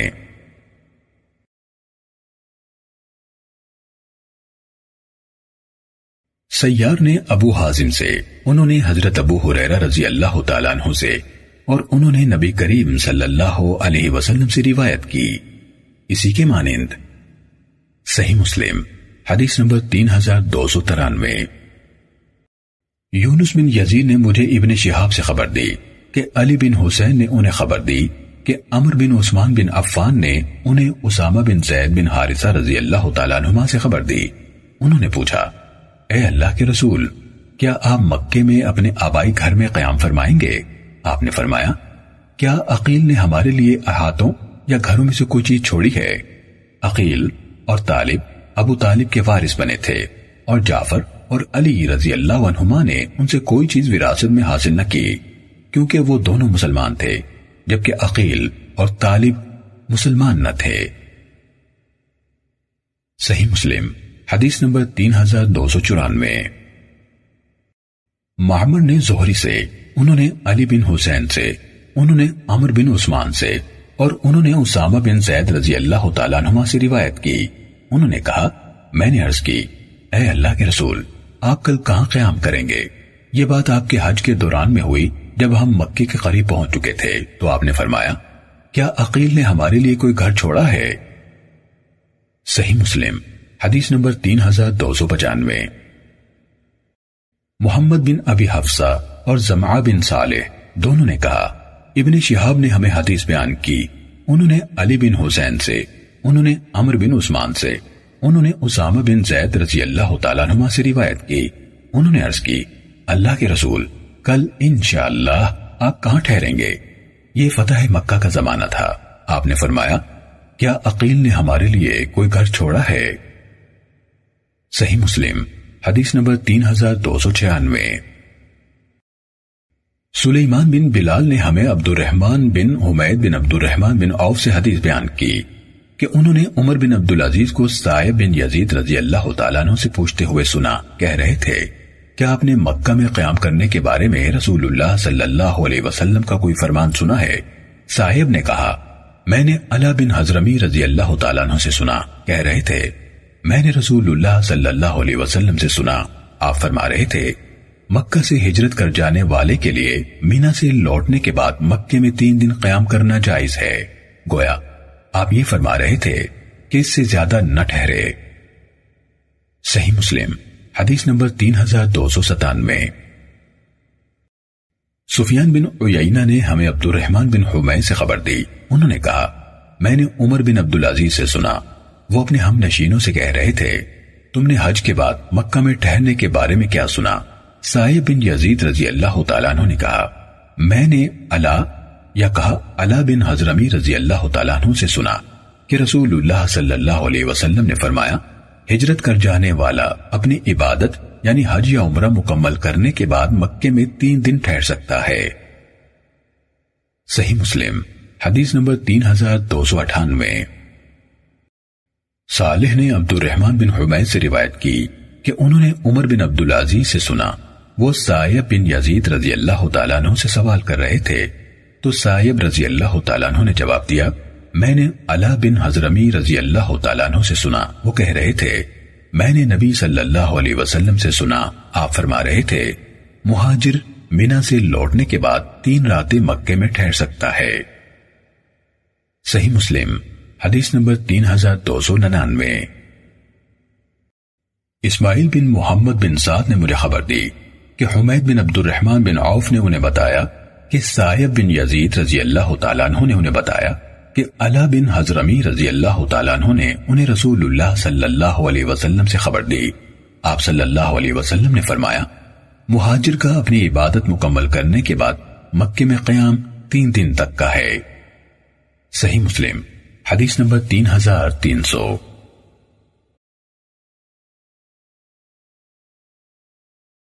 زحاق بن مخلد نے ہمیں حدیث بیان کی، کہا ہمیں ابن جریج نے اسی سند کے ساتھ اسی کے مانند خبر دی۔ صحیح مسلم حدیث نمبر 3301۔ جریر نے ہمیں منصور سے خبر دی، انہوں نے مجاہد سے، انہوں نے طاؤس سے، انہوں نے حضرت ابن عباس رضی اللہ تعالیٰ عنہما سے روایت کی، انہوں نے کہا رسول اللہ صلی اللہ علیہ وسلم نے فتح مکہ کے دن فرمایا، اب ہجرت نہیں ہے البتہ جہاد اور نیت باقی ہے، اور جب تمہیں نفیر عام یعنی جہاد میں حاضری کے لیے کہا جائے تو نکل پڑو، اور آپ نے فتح مکہ کے دن فرمایا، بلا شبہ یہ شہر ایسا ہے جسے اللہ نے اس وقت سے حرمت عطا کی ہے جب سے اس نے آسمانوں اور زمین کو پیدا کیا، یہ اللہ کی عطا کردہ حرمت کی وجہ سے قیامت تک کے لیے محترم ہے، اور مجھ سے پہلے کسی ایک کے لیے اس میں لڑائی کو حلال قرار نہیں دیا گیا، اور میرے لیے بھی دن میں سے 1 گھڑی کے لیے ہی اسے حلال کیا گیا ہے، اب یہ اللہ کی عطا کردہ حرمت کی وجہ سے قیامت کے دن تک حرام ہے، اس کے کانٹے نہ کاٹے جائیں، اس کے شکار کو ڈرا کر نہ بھگایا جائے، کوئی شخص اس میں گری ہوئی چیز کو نہ اٹھائے سوائے اس کے جو اس کا اعلان کرے، نیز اس کی گھاس بھی نہ کاٹی جائے۔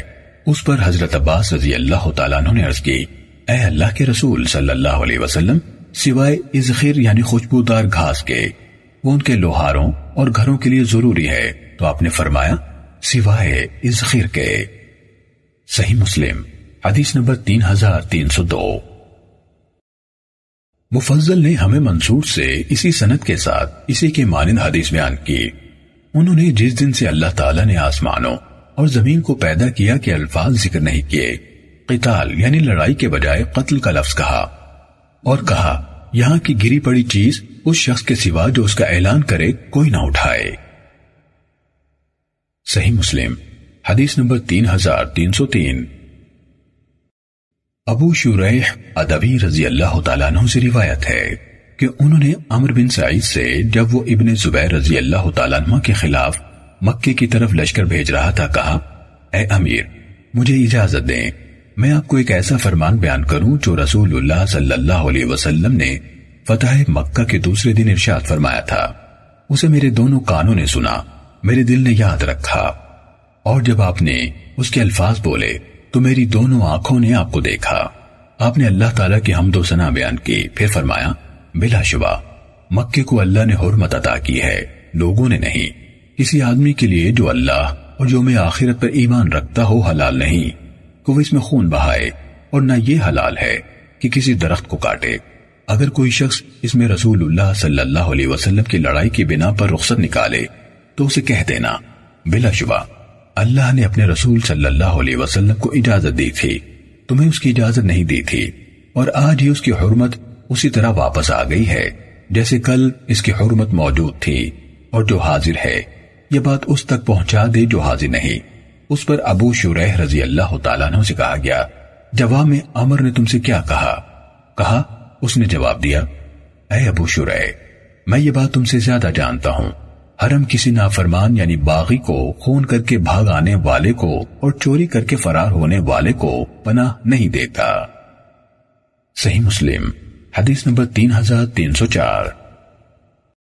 ولید بن مسلم نے ہمیں حدیث بیان کی، کہا ہمیں اوزاعی نے حدیث سنائی، کہا مجھے یحییٰ بن ابی کثیر نے حدیث سنائی، کہا مجھے ابو سلمہ بن عبد الرحمن نے، اور انہوں نے کہا مجھے حضرت ابو ہریرہ رضی اللہ تعالیٰ عنہ نے حدیث بیان کی، انہوں نے کہا جب اللہ عز و جل نے رسول اللہ صلی اللہ علیہ وسلم کو مکے پر فتح عطا کی تو آپ لوگوں میں خطبہ دینے کے لیے کھڑے ہوئے، اللہ کی حمد و ثنا بیان کی، پھر فرمایا بلا شبہ اللہ نے ہاتھی کو مکے سے روک دیا اور اپنے رسول اور مومنوں کو اس پر تسلط عطا کیا، مجھ سے پہلے یہ ہرگز کسی کے لیے حلال نہ تھا، میرے لیے دن کی ایک گھڑی کے لیے حلال کیا گیا اور میرے بعد یہ ہرگز کسی کے لیے حلال نہ ہوگا، اس لیے نہ اس کے شکار کو ڈرا کر بھگایا جائے اور نہ اس کے کانٹے دار درخت کاٹے جائیں اور نہ اس میں گری پڑی کوئی چیز اٹھانا اعلان کرنے والے کے سوا کسی کے لیے حلال نہیں، اور جس کا کوئی قریبی عزیز قتل کر دیا جائے اس کے لیے دو صورتوں میں سے وہ ہے جو اس کی نظر میں بہتر ہو، یا اس کی دیت دی جائے یا قاتل قتل کیا جائے۔ اس پر حضرت عباس رضی اللہ تعالیٰ عنہ نے کہا اے اللہ کے رسول، اس ذخیر کے سوا ہم اسے اپنی قبروں کی سلوں کی درزوں اور گھروں کی چھتوں میں استعمال کرتے ہیں، تو رسول اللہ صلی اللہ علیہ وسلم نے فرمایا اس ذخیر کے سوا۔ اس پر اہل یمن میں سے ایک آدمی ابو شاہ کھڑے ہوئے اور کہا اے اللہ کے رسول صلی اللہ علیہ وسلم، یہ سب میرے لیے لکھوا دیجئے، تو رسول اللہ صلی اللہ علیہ وسلم نے فرمایا ابو شاہ کے لیے لکھ دو۔ ولید نے کہا میں نے اوزائی سے پوچھا اس یمنی کا یہ کہنا اے اللہ کے رسول مجھے لکھوا دیں، اس سے مراد کیا تھی؟ انہوں نے کہا یہ خطبہ مراد تھا جو اس نے رسول اللہ صلی اللہ علیہ وسلم سے سنا تھا۔ صحیح مسلم حدیث نمبر 3305۔ شیبان نے یحییٰ سے روایت کی، کہا مجھے ابو سلمہ نے خبر دی، انہوں نے حضرت ابو ہریرہ رضی اللہ تعالیٰ عنہ سے سنا، وہ کہہ رہے تھے فتح مکہ کے سال خزاعہ نے بنو لئیس کا ایک آدمی اپنے ایک مقتول کے بدلے میں جسے انہوں نے بنو لئیس نے قتل کیا تھا قتل کر دیا۔ رسول اللہ صلی اللہ علیہ وسلم کو اس کی خبر دی گئی تو آپ اپنی سواری پر بیٹھے اور خطبہ ارشاد فرمایا بلا شبہ اللہ عز و جل نے ہاتھی کو مکے پر حملے سے روک دیا، جبکہ اپنے رسول صلی اللہ علیہ وسلم اور مومنوں کو اس پر تسلط عطا کیا، مجھ سے پہلے یہ کسی کے لیے حلال نہیں تھا اور میرے بعد بھی ہرگز کسی کے لیے حلال نہ ہوگا، سن لو یہ میرے لیے دن کی ایک گھڑی بھر حلال کیا گیا تھا اور اب یہ میری اس موجودہ گھڑی میں بھی حرمت والا ہے، نہ ڈنڈے کے ذریعے سے اس کے کانٹے جھاڑے جائیں، نہ اس کے درخت کاٹے جائیں، اور نہ ہی اعلان کرنے والے کے سوا اس میں گری ہوئی چیز اٹھائے، اور جس کا کوئی قریبی قتل کر دیا گیا اس کے لیے دو صورتوں میں سے وہ ہے جو اس کی نظر میں بہتر ہو، یا اسے عطا کر دیا جائے یعنی خون بہا، یا مقتول کے گھر والوں کو اس سے بدلہ لینے دیا جائے۔ کہا تو اہل یمن میں سے ایک آدمی آیا جسے ابو شاہ کہا جاتا تھا، اس نے کہا اللہ کے رسول صلی اللہ علیہ وسلم مجھے لکھوا دیں، آپ نے فرمایا ابو شاہ کو لکھ دو۔ قریش کے ایک آدمی نے عرض کی اس ذخیر کے سوا، کیونکہ ہم اسے اپنے گھروں اور اپنے قبروں میں استعمال کرتے ہیں، تو رسول اللہ صلی اللہ علیہ وسلم نے فرمایا اس ذخیر کے سوا۔ صحیح مسلم حدیث نمبر 3306۔ حضرت جابر رضی اللہ تعالیٰ عنہ سے روایت ہے، انہوں نے کہا میں نے نبی صلی اللہ علیہ وسلم سے سنا، آپ فرما رہے تھے تم میں سے کسی کے لیے مکے میں اسلحہ اٹھانا حلال نہیں۔ صحیح مسلم حدیث نمبر 3307۔ عبداللہ بن مسلمہ قعنبی، یحییٰ بن یحییٰ اور قطعیبہ بن سعید نے ہمیں حدیث بیان کی۔ قعنبی نے کہا میں نے امام مالک کے سامنے قرات کی، قطعیبہ نے کہا ہم سے امام مالک نے حدیث بیان کی، اور یحییٰ نے کہا الفاظ انہی کے ہیں۔ میں نے امام مالک سے پوچھا کیا ابن شہاب نے آپ کو حضرت انس بن مالک رضی اللہ تعالیٰ عنہ سے حدیث بیان کی ہے کہ رسول اللہ صلی اللہ علیہ وسلم فتح کے سال مکے میں داخل ہوئے اور آپ کے سر مبارک پر خود تھا، جب آپ نے اسے اتارا تو آپ کے پاس ایک آدمی آیا اور کہنے لگا ابن قتل کعبے کے پردوں سے چمٹا ہوا ہے، آپ نے فرمایا اسے قتل کر دو، تو امام مالک نے جواب دیا ہاں۔ صحیح مسلم حدیث نمبر 3308۔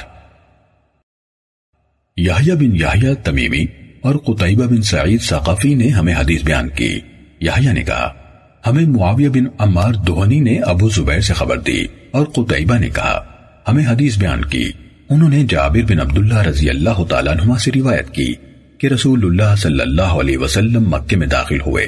قتیبہ نے کہا فتح مکہ کے دن بغیر احرام کے داخل ہوئے اور آپ کے سر مبارک پر سیاہ عمامہ تھا.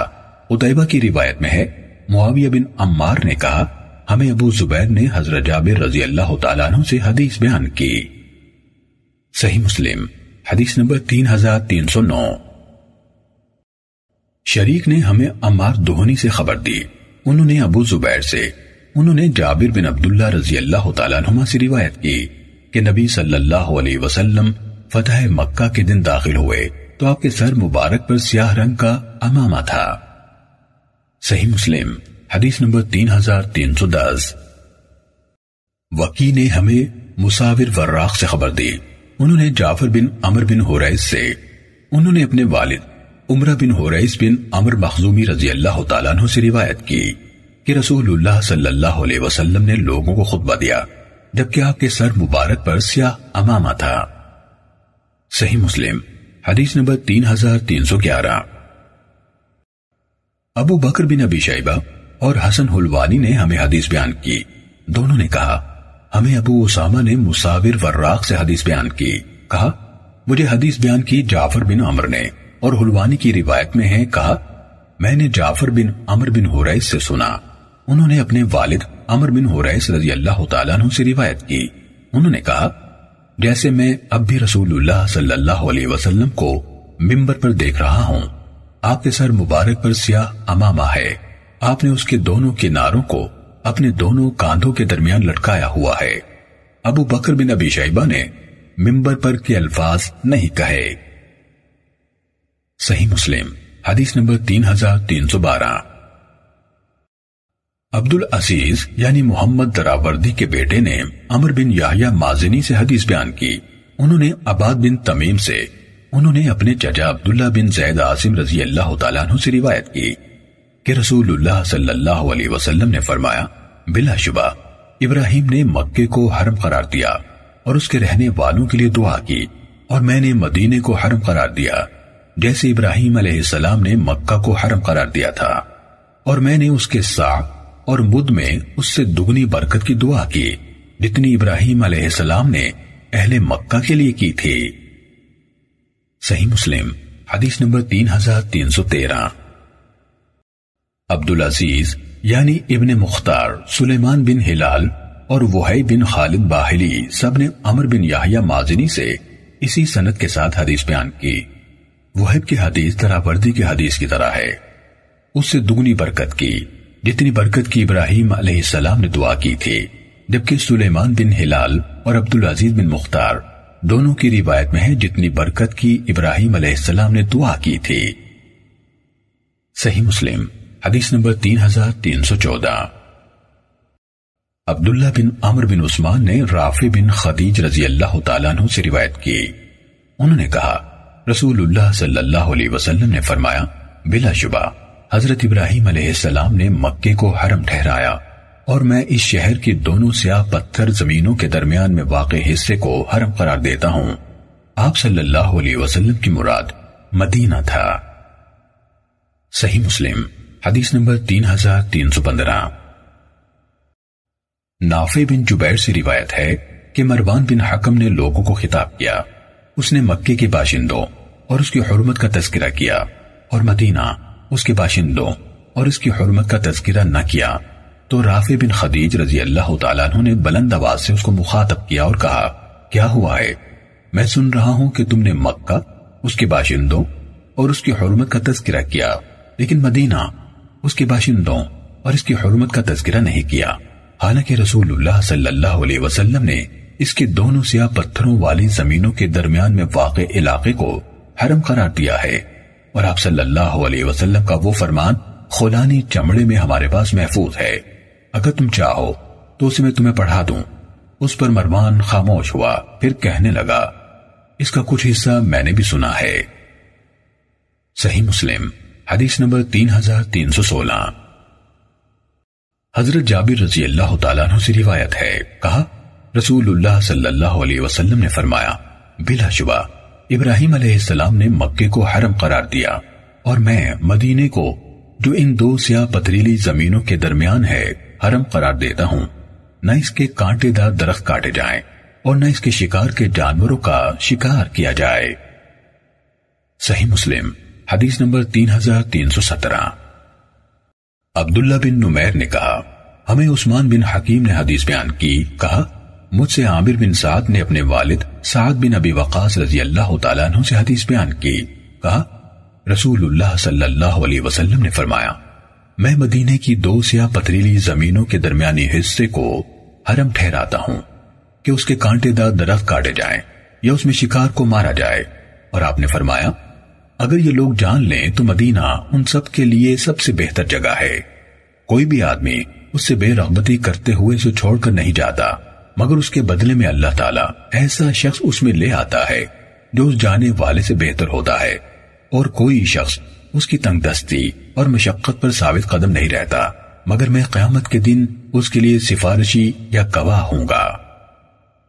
صحیح مسلم حدیث نمبر 3318۔ مروان بن معاویہ نے ہمیں حدیث بیان کی، کہا ہمیں عثمان بن حکیم انصاری نے حدیث بیان کی، کہا مجھے عامر بن سعد بن ابی وقاص نے اپنے والد سے خبر دی کہ رسول اللہ صلی اللہ علیہ وسلم نے فرمایا، پھر ابن نمیر کی حدیث کی طرح بیان کیا اور حدیث میں ان الفاظ کا اضافہ کیا، اور کوئی شخص نہیں جو اہل مدینہ کے ساتھ برائی کا ارادہ کرے گا مگر اللہ تعالیٰ اسے آگ میں سیسے کے پگھلنے یا پانی میں نمک کے پگھلنے کی طرح پگھلا دے گا۔ صحیح مسلم حدیث نمبر 3319۔ اسماعیل بن محمد نے عامر بن سعد سے روایت کی کہ حضرت سعد بن ابی وقاص رضی اللہ تعالیٰ عنہ مدینے کے قریب عقیق میں اپنے محل کی طرف روانہ ہوئے، انہوں نے ایک غلام کو دیکھا وہ درخت کاٹ رہا تھا یا اس کے پتے جھاڑ رہا تھا، انہوں نے اس سے اس کا لباس اور ساز و سامان سلب کر لیا۔ جب حضرت سعد رضی اللہ تعالیٰ عنہ مدینے لوٹے تو غلام کے مالک ان کے پاس حاضر ہوئے اور ان سے گفتگو کی کہ انہوں نے جو ان کے غلام سے سلب کیا ہے وہ غلام کو یا انہیں واپس کر دیں۔ انہوں نے کہا اللہ کی پناہ کہ میں کوئی ایسی چیز واپس کروں جو رسول اللہ صلی اللہ علیہ وسلم نے مجھے بطور غنیمت دی ہے، اور انہوں نے وہ سامان انہیں واپس کرنے سے انکار کر دیا۔ صحیح مسلم حدیث نمبر 3320۔ اسماعیل بن جعفر نے ہمیں حدیث بیان کی، کہا مجھے مطلب بن عبداللہ بن حنتب کے مولا عمر بن ابی عامر نے خبر دی کہ انہوں نے انس بن مالک رضی اللہ تعالیٰ عنہ سے سنا، وہ کہہ رہے تھے رسول اللہ صلی اللہ علیہ وسلم نے ابو طلحہ رضی اللہ تعالیٰ عنہ سے کہا میرے لیے اپنے انصار کے لڑکوں میں سے ایک لڑکا ڈھونڈو جو میری خدمت کیا کرے۔ ابو طلحہ مجھے سواری پر پیچھے بٹھائے ہوئے لے کر نکلے اور رسول اللہ صلی اللہ علیہ وسلم جہاں بھی قیام فرماتے میں آپ کی خدمت کرتا، اور اس حدیث میں کہا پھر آپ لوٹ کر آئے حتیٰ کہ جب کوہ احد آپ کے سامنے نمایاں ہوا تو آپ نے فرمایا یہ پہاڑ ہے جو ہم سے محبت کرتا ہے اور ہم اس سے محبت کرتے ہیں۔ پھر جب بلندی سے مدینے پر نگاہ ڈالی تو فرمایا اے اللہ میں اس کے دونوں پہاڑوں کے درمیان کے علاقے کو حرم قرار دیتا ہوں جس طرح ابراہیم علیہ السلام نے مکے کو حرم قرار دیا تھا، اے اللہ ان یعنی اہل مدینہ کے لیے ان کے مد اور ساع میں برکت عطا فرما۔ صحیح مسلم حدیث نمبر 3321۔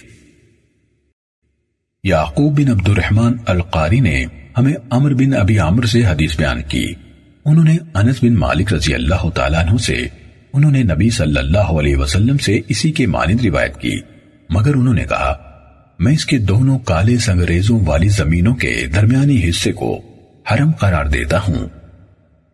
صحیح مسلم حدیث نمبر 3322۔ عاصم نے ہمیں حدیث بیان کی، کہا میں نے حضرت انس بن مالک رضی اللہ تعالیٰ عنہ سے پوچھا کیا رسول اللہ صلی اللہ علیہ وسلم نے مدینے کو حرم قرار دیا تھا؟ انہوں نے کہا ہاں، فلاں مقام سے فلاں مقام تک کا علاقہ۔ جس نے اس میں کوئی بدعت نکالی، پھر انہوں نے مجھ سے کہا یہ سخت وعید ہے، جس نے اس میں بدعت کا ارتکاب کیا اس پر اللہ کے فرشتوں کی اور تمام انسانوں کی لعنت ہوگی، قیامت کے دن اللہ تعالیٰ اس کی طرف سے نہ کوئی عذر و حیلہ قبول فرمائے گا نہ کوئی بدلہ۔ کہا ابن انس نے کہا یا جس نے کسی بدعت کا ارتکاب کرنے والے کو پناہ دی۔ صحیح مسلم حدیث نمبر 3323. ہمیں عاصم احول نے خبر دی، کہا میں نے حضرت انس رضی اللہ تعالیٰ عنہ سے پوچھا کیا رسول اللہ صلی اللہ علیہ وسلم نے مدینے کو حرم قرار دیا ہے؟ انہوں نے کہا ہاں یہ حرم ہے، اس کی گھاس نہ کاٹی جائے، جس نے ایسا کیا اس پر اللہ کی، فرشتوں کی اور سب لوگوں کی لعنت ہوگی۔ صحیح مسلم حدیث نمبر 3324۔ اسحاق بن عبداللہ بن ابی طلحہ نے حضرت انس بن مالک رضی اللہ تعالیٰ عنہ سے روایت کی کہ رسول اللہ صلی اللہ علیہ وسلم نے فرمایا، اے اللہ، ان اہل مدینہ کے لیے ان کے ناپنے کے پیمانے میں برکت عطا فرما، ان کے ساع میں برکت عطا فرما، اور ان کے مد میں برکت عطا فرما۔ صحیح مسلم حدیث نمبر 3325۔ زہری نے حضرت انس بن مالک رضی اللہ تعالیٰ عنہ سے روایت کی، انہوں نے کہا رسول اللہ صلی اللہ علیہ وسلم نے فرمایا، اے اللہ، مدینے میں اس سے دگنی برکت رکھ جتنی مکے میں ہے۔ صحیح مسلم حدیث نمبر 3326۔ ہمیں ابو بکر بن ابی شیبہ، زہیر بن حرب اور ابو قرائب سب نے ابو معاویہ سے حدیث بیان کی، کہا ہمیں اعمش نے ابراہیم تیمی سے، انہوں نے اپنے والد سے روایت کی، انہوں نے کہا ہمیں علی بن ابی طالب رضی اللہ تعالیٰ عنہ نے خطبہ دیا اور کہا، جس نے یہ گمان کیا کہ ہمارے پاس کتاب اللہ اور اس صحیفہ، یعنی راوی نے کہا، اور وہ صحیفہ ان کی تلوار کے تھیلے کے ساتھ لٹکا ہوا تھا، کہ علاوہ کچھ ہے جسے ہم پڑھتے ہیں، تو اس نے جھوٹ بولا، اس میں دیت کے اونٹوں کے دانتوں یعنی عمروں اور زخموں کی دیت کے کچھ احکام ہیں، اور اس میں یہ ہے کہ نبی صلی اللہ علیہ وسلم نے فرمایا، عائر سے سور تک کے درمیان سارا مدینہ حرم ہے، جس نے اس میں کسی بدعت کا ارتکاب کیا یا بدعت کے کسی مرتکب کو پناہ دی تو اس پر اللہ کے فرشتوں کی اور سب لوگوں کی لعنت ہوگی، قیامت کے دن اللہ تعالیٰ اسے کوئی عذر قبول نہ کرے گا، نہ کوئی بدلہ، اور سب مسلمانوں کی ذمہ داری یعنی امان ایک جیسی ہے، ان کا ادنا شخص بھی ایسا کر سکتا ہے یعنی امان دے سکتا ہے۔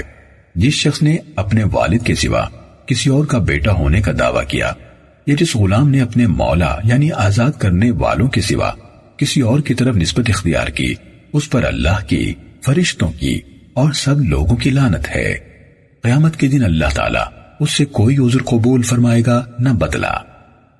ابو بکر اور زہیر کی حدیث، آپ صلی اللہ علیہ وسلم کے فرمان ان کا ادنا شخص بھی ایسا کر سکتا ہے پر ختم ہو گئی، اور ان دونوں نے وہ حصہ ذکر نہیں کیا جو اس کے بعد ہے، اور نہ ان کی حدیث میں یہ الفاظ ہیں، وہ ان کی تلوار کے تھیلے کے ساتھ لٹکا ہوا تھا۔ صحیح مسلم حدیث نمبر 3327۔ علی بن مسہر اور وکیع دونوں نے عامر سے اسی سند کے ساتھ اسی طرح حدیث بیان کی جس طرح آخر تک ابو معاویہ سے ابو قرائب کی روایت کردہ حدیث ہے، اور اس میں یہ اضافہ کیا، لہٰذا جس نے کسی مسلمان کی امان توڑی اس پر اللہ تعالیٰ کی، تمام فرشتوں کی اور سب انسانوں کی لعنت ہے، قیامت کے دن اس سے کوئی عذر قبول کیا جائے گا نہ بدلہ۔ ان دونوں کی حدیث میں یہ الفاظ نہیں ہیں، جس نے اپنے والد کے سوا کسی اور کی نسبت اختیار کی، اور نہ وکیع کی روایت میں قیامت کے دن کا تذکرہ ہے۔ صحیح مسلم حدیث نمبر 3328۔ سفیان نے اعمش سے اسی سند کے ساتھ ابن مسہر اور وکیع کے حدیث کی طرح بیان کی، مگر اس میں جس نے اپنے موالی یعنی آزاد کرنے والوں کے علاوہ کسی کی طرف نسبت اختیار کی اور اس پر لعنت کا ذکر نہیں ہے۔ صحیح مسلم حدیث نمبر 3329۔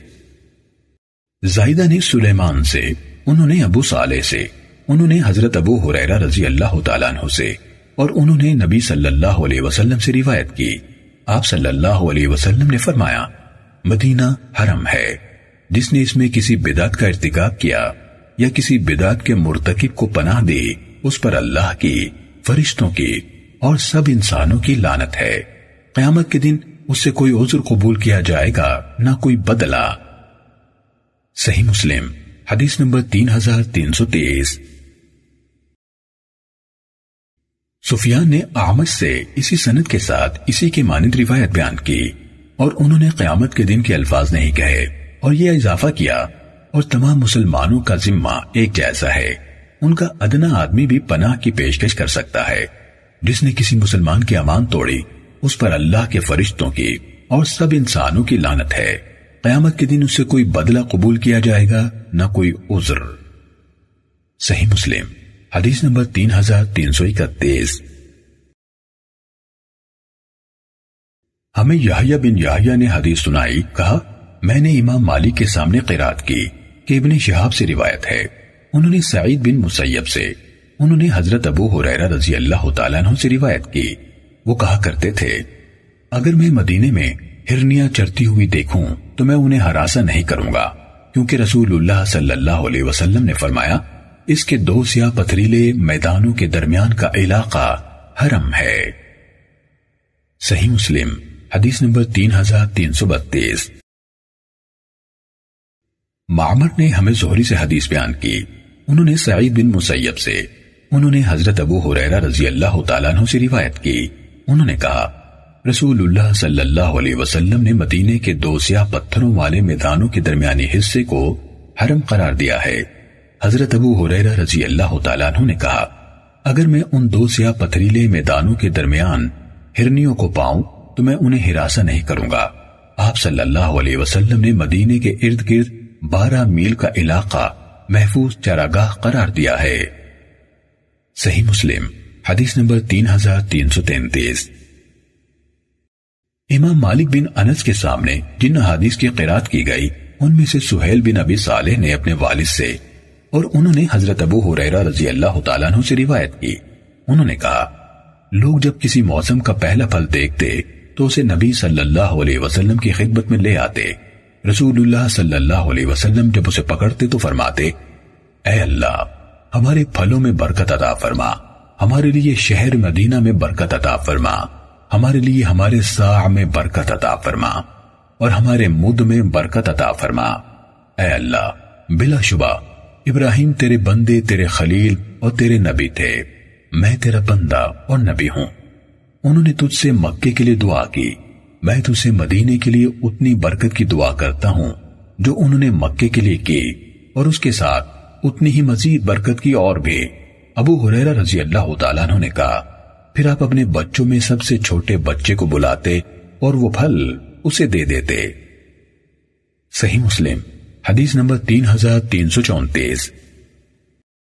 عبدالعزیز بن محمد مدنی نے ہمیں سہیل بن ابی صالح سے خبر دی، انہوں نے اپنے والد سے، انہوں نے حضرت ابو ہریرہ رضی اللہ تعالیٰ عنہ سے روایت کی کہ رسول اللہ صلی اللہ علیہ وسلم کے سامنے جب کسی موسم کا پہلا پھل پیش کیا جاتا تو آپ فرماتے اے اللہ ہمارے لیے ہمارے شہر مدینے میں، ہمارے پھلوں میں، ہمارے مد میں اور ہمارے ساع میں برکت پر برکت فرما، پھر آپ وہ پھل اپنے پاس موجود بچوں میں سب سے چھوٹے بچے کو دے دیتے۔ صحیح مسلم حدیث نمبر 3335۔ حماد بن اسماعیل بن علیہ نے ہمیں حدیث بیان کی، کہا ہمیں میرے والد نے وہیب سے حدیث بیان کی، انہوں نے یحییٰ بن ابی اسحاق سے روایت کی کہ انہوں نے مہرک کے مولا ابو سعید سے حدیث بیان کی کہ انہیں مدینے میں بدحالی اور سختی نے آ لیا، وہ ابو سعید خدری رضی اللہ تعالیٰ عنہ کے پاس آئے اور ان سے کہا میں کثیر العیال ہوں اور ہمیں تنگ دستی نے آ لیا ہے، میرا ارادہ ہے کہ میں اپنے افراد خانہ کو کسی سرسبز و شاداب علاقے کی طرف منتقل کر دوں۔ تو ابو سعید خدری رضی اللہ تعالیٰ عنہ نے کہا ایسا مت کرنا، مدینے میں ہی ٹھہرے رہو، کیونکہ ہم اللہ کے نبی کریم صلی اللہ علیہ وسلم کے ساتھ سفر پر نکلے، میرا خیال ہے انہوں نے کہا حتیٰ کہ ہم عثمان پہنچے، آپ صلی اللہ علیہ وسلم نے وہاں چند راتیں قیام فرمایا، تو لوگوں نے کہا ہم یہاں کسی خاص مقصد کے تحت نہیں ٹھہرے ہوئے اور ہمارے افراد خانہ پیچھے اکیلے ہیں، ہم انہیں محفوظ نہیں سمجھتے۔ ان کی یہ بات نبی صلی اللہ علیہ وسلم تک پہنچی تو آپ صلی اللہ علیہ وسلم نے فرمایا یہ کیا بات ہے جو تمہاری طرف سے مجھے پہنچی ہے، میں نہیں جانتا آپ صلی اللہ علیہ وسلم نے کس طرح فرمایا اس ذات کی قسم جس کی میں قسم کھاتا ہوں، یا فرمایا اس ذات کی قسم جس کے ہاتھ میں میری جان ہے، میں نے ارادہ کیا، یا فرمایا اگر تم چاہو، میں نہیں جانتا کہ آپ نے ان دونوں میں سے کون سا جملہ ارشاد فرمایا، میں اپنی اونٹنی پر پالان رکھنے کا حکم دوں پھر اس کے گرا بھی نہ کھولوں یہاں تک کہ مدینہ پہنچ جاؤں، اور آپ صلی اللہ علیہ وسلم نے فرمایا اے اللہ بلا شبہ ابراہیم علیہ السلام نے مکے کی حرمت کا اعلان کیا اور اسے حرم بنایا، اور میں نے مدینے کو اس کے دونوں پہاڑوں کے درمیان کو حرمت والا قرار دیا کہ اس میں خون نہ بہایا جائے، اس میں لڑائی کے لیے ہتھیار نہ اٹھایا جائے، اور اس میں چارے کے سوا کسی اور غرض سے اس کے درختوں کے پتے نہ جھاڑے جائیں۔ اے اللہ، ہمارے لیے ہمارے شہر مدینہ میں برکت عطا فرما۔ اے اللہ، ہمارے لیے ہمارے ساع میں برکت عطا فرما۔ اے اللہ، ہمارے لیے ہمارے مد میں برکت عطا فرما۔ اے اللہ، ہمارے لیے ہمارے ساع میں برکت عطا فرما۔ اے اللہ، ہمارے لیے ہمارے مد میں برکت عطا فرما۔ اے اللہ، ہمارے لیے ہمارے شہر مدینہ میں برکت عطا فرما، اور اس برکت کے ساتھ دو برکتیں مزید عطا فرما۔ اس ذات کی قسم جس کے ہاتھ میں میری جان ہے، مدینے کی کوئی گھاٹی اور درہ نہیں مگر اس پر دو فرشتے ہیں جو اس کی حفاظت کریں گے یہاں تک کہ تم اس میں واپس آ جاؤ۔ پھر آپ صلی اللہ علیہ وسلم نے لوگوں سے فرمایا، کوچ کرو، تو ہم نے کوچ کیا اور مدینہ آ گئے۔ اس ذات کی قسم جس کی ہم قسم کھاتے ہیں یا جس کی قسم کھائی جاتی ہے، یہ شک حماد کی طرف سے ہے۔ مدینے میں داخل ہو کر ہم نے اپنی سواریوں کے پالان بھی نہیں اتارے تھے کہ بنو عبداللہ بن غطفان نے ہم پر حملہ کر دیا، اور اس سے پہلے کوئی چیز انہیں مشتعل نہیں کر رہی تھی۔ صحیح مسلم حدیث نمبر 3336۔ علی بن مبارک سے روایت ہے، کہا ہمیں یحییٰ بن ابی کثیر نے حدیث بیان کی، کہا ہمیں ماہری کے مولا ابو سعید نے حضرت ابو سعید خدری رضی اللہ تعالیٰ عنہ سے حدیث بیان کی کہ رسول اللہ صلی اللہ علیہ وسلم نے فرمایا، اے اللہ، ہمارے مد اور ساع میں برکت عطا فرما، اور ایک برکت کے ساتھ دو برکتیں مزید عطا فرما۔ صحیح مسلم حدیث نمبر 3337۔ شیبان اور حرب یعنی ابن شداد دونوں نے یحییٰ بن ابی کثیر سے اسی سند کے ساتھ اسی کے مانند حدیث بیان کی۔ صحیح مسلم حدیث نمبر 3338۔ سعید بن ابو سعید نے مہری کے آزاد کردہ غلام ابو سعید سے روایت کی کہ وہ سیدنا ابو سعید خدری رضی اللہ تعالیٰ عنہ کے پاس حرہ کی راتوں میں آئے، یعنی جن دنوں میں مدینہ طیبہ میں ایک فتنہ مشہور ہوا تھا اور ظالموں نے مدینے کو لوٹا تھا، اور ان سے مشورہ کیا کہ مدینے سے کہیں اور چلے جائیں، اور ان سے وہاں کی گرانی نرخ یعنی مہنگائی اور کثرت عیال کی شکایت کی، اور خبر دی کہ مجھے مدینے کی محنت اور بھوک پر صبر نہیں آ سکتا۔ تو سیدنا ابو سعید خدری رضی اللہ تعالیٰ عنہ نے کہا کہ تیری خرابی ہو، میں تجھے اس کا مشورہ نہیں دوں گا، کیونکہ میں نے رسول اللہ صلی اللہ علیہ وسلم سے سنا ہے کہ وہ فرماتے تھے کہ کوئی شخص یہاں کی تکلیفوں پر صبر نہیں کرتا اور پھر مر جاتا ہے، مگر یہ کہ میں قیامت کے دن اس کا شفیع یا گواہ ہوں گا اگر وہ مسلمان ہو۔ صحیح مسلم حدیث نمبر 3339۔ سعید بن عبد الرحمن بن ابی سعید خدری رضی اللہ تعالیٰ عنہ نے حدیث بیان کی کہ عبد الرحمن نے انہیں اپنے والد ابو سعید رضی اللہ تعالیٰ عنہ سے حدیث بیان کی، انہوں نے رسول اللہ صلی اللہ علیہ وسلم سے سنا، آپ صلی اللہ علیہ وسلم فرما رہے تھے، میں مدینے کی دو سیاہ پتھروں والی زمین کے درمیانی حصے کو حرم قرار دیتا ہوں، جیسے ابراہیم علیہ السلام نے مکے کو حرم قرار دیا تھا۔ کہا پھر ابو سعید رضی اللہ تعالیٰ عنہ ہم میں سے کسی کو پکڑ لیتے، اور ابو بکر نے کہا ہم میں سے کسی کو دیکھتے کہ اس کے ہاتھ میں پرندہ ہے تو اس کے ہاتھ سے چھڑاتے، پھر اسے آزاد کروا دیتے۔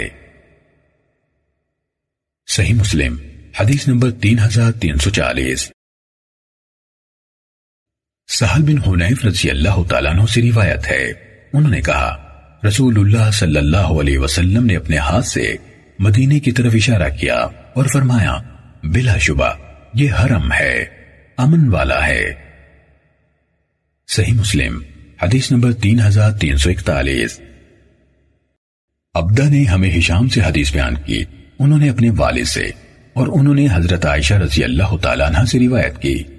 ام المومنین عائشہ رضی اللہ تعالیٰ عنہ کہتی ہیں کہ جب ہم مدینے میں ہجرت کر کے آئے تو وہاں وبائی بخار پھیلا ہوا تھا، اور سیدنا ابو بکر رضی اللہ تعالیٰ عنہ اور سیدنا بلال رضی اللہ تعالیٰ عنہ بیمار ہو گئے۔ پھر جب رسول اللہ صلی اللہ علیہ وسلم نے اپنے اصحاب کی بیماری دیکھی تو دعا کی کہ اے اللہ، ہمارے مدینے کو ہمارے لیے دوست کر دے، جیسے تو نے مکے کو دوست کیا تھا، یا اس سے بھی زیادہ، اور اس کو صحت کی جگہ بنا دے اور ہمیں اس کے ساع اور مد میں برکت دے اور اس کے بخار کو جوفہ کی طرف پھیر دے۔ صحیح مسلم حدیث نمبر 3342۔ ابو اسامہ اور ابن نمیر دونوں نے ہشام بن عروہ سے اسی سند کے ساتھ اسی کے ہم معنی حدیث بیان کی۔ صحیح مسلم حدیث نمبر 3343۔ نافع نے ہمیں حضرت ابن عمر رضی اللہ تعالیٰ عنہ سے حدیث بیان کی، انہوں نے کہا میں نے رسول اللہ صلی اللہ علیہ وسلم سے سنا، آپ صلی اللہ علیہ وسلم فرما رہے تھے جس نے اس مدینے کی تنگ دستی پر صبر کیا میں قیامت کے دن اس کے لیے سفارشی ہوں گا یا گواہ۔ صحیح مسلم حدیث نمبر 3344۔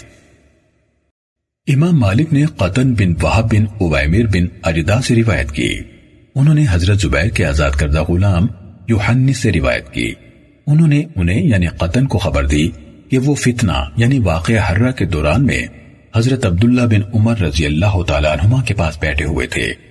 ان کے پاس ان کی ایک آزاد کردہ لونڈی سلام کرنے حاضر ہوئی اور عرض کی، اے ابو عبد الرحمن، ہمارے لیے گزر اوقات مشکل ہو گئی ہے، لہٰذا میں مدینے سے نقل مکانی کرنا چاہتی ہوں۔ اس پر حضرت عبداللہ رضی اللہ تعالیٰ عنہ نے اسے کہا، یہی مدینے میں بیٹھی رہو نادان عورت، بلا شبہ میں نے رسول اللہ صلی اللہ علیہ وسلم کو یہ فرماتے ہوئے سنا، کوئی بھی اس کی تنگ دستی اور سختی پر سکتا مگر قیامت کے دن میں اس کے لیے گواہ ہوں گا یا سفارشی۔ صحیح مسلم حدیث نمبر 3345۔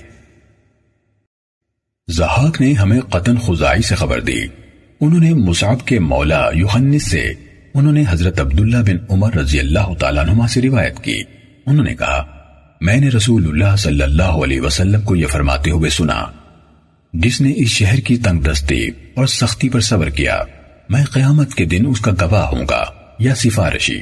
ان کی مراد مدینے سے تھی۔ صحیح مسلم حدیث نمبر 3346۔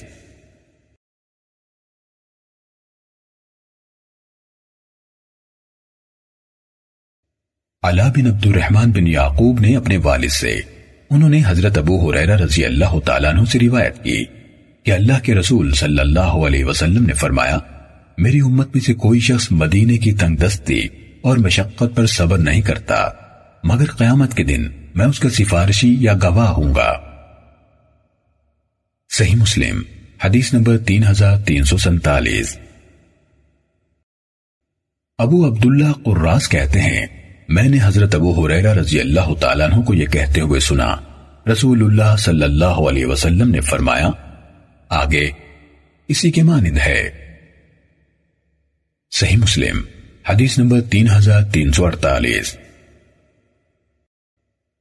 صالح بن ابو صالح نے اپنے والد سے، انہوں نے حضرت ابو ہریرہ رضی اللہ تعالیٰ عنہ سے روایت کی، کہا رسول اللہ صلی اللہ علیہ وسلم نے فرمایا، کوئی بھی مدینے کی مشقتوں پر صبر نہیں کرتا، آگے اسی کے مانند ہے۔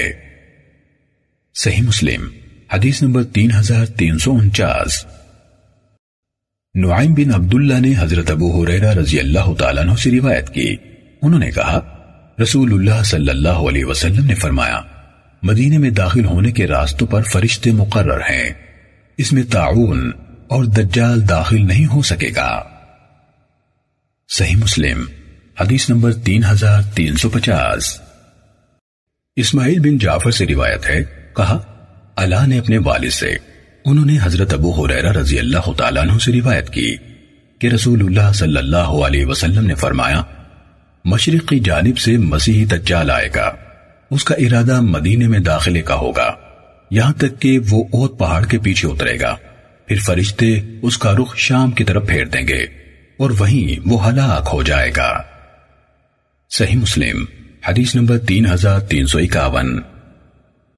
ہمیں عبدالعزیز یعنی دراوردی نے حدیث بیان کی، انہوں نے علا سے، انہوں نے اپنے والد سے، اور انہوں نے سیدنا ابو ہریرہ رضی اللہ تعالیٰ عنہ سے روایت کی کہ رسول اللہ صلی اللہ علیہ وسلم نے فرمایا، ایک وقت لوگوں پر ایسا آئے گا کہ آدمی اپنی بھتیجے اور اپنے قرابت والے کو پکارے گا کہ خوشحالی کے ملک میں خوشحالی کے ملک میں چلو، حالانکہ مدینہ ان کے لیے بہتر ہوگا، کاش کہ وہ جانتے ہوتے، اور قسم ہے اس پروردگار کی کہ میری جان اس کے ہاتھ میں ہے کہ کوئی شخص مدینے سے بیزار ہو کر نہیں نکلتا مگر اللہ تعالیٰ اس سے بہتر دوسرا شخص مدینے میں بھیج دیتا ہے۔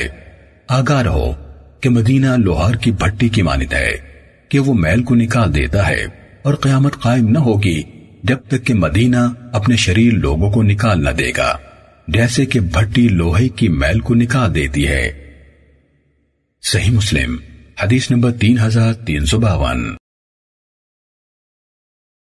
امام مالک بن انس نے یحییٰ بن سعید سے روایت کی، انہوں نے کہا میں نے ابو حباب سعید بن یسار سے سنا وہ کہہ رہے تھے، میں نے ابو ہریرہ رضی اللہ تعالیٰ عنہ سے سنا وہ کہہ رہے تھے رسول اللہ صلی اللہ علیہ وسلم نے فرمایا مجھے ایک بستی کی طرف ہجرت کر جانے کا حکم دیا گیا جو تمام بستیوں کو کھا جائے گی، یعنی سب پر غالب آ جائے گی، لوگ اسے یثرب کہتے ہیں، وہ مدینہ ہے، وہ شریر لوگوں کو نکال دے گی جیسے بھٹی لوہے کے میل کو باہر نکال دیتی ہے۔ صحیح مسلم حدیث نمبر 3353۔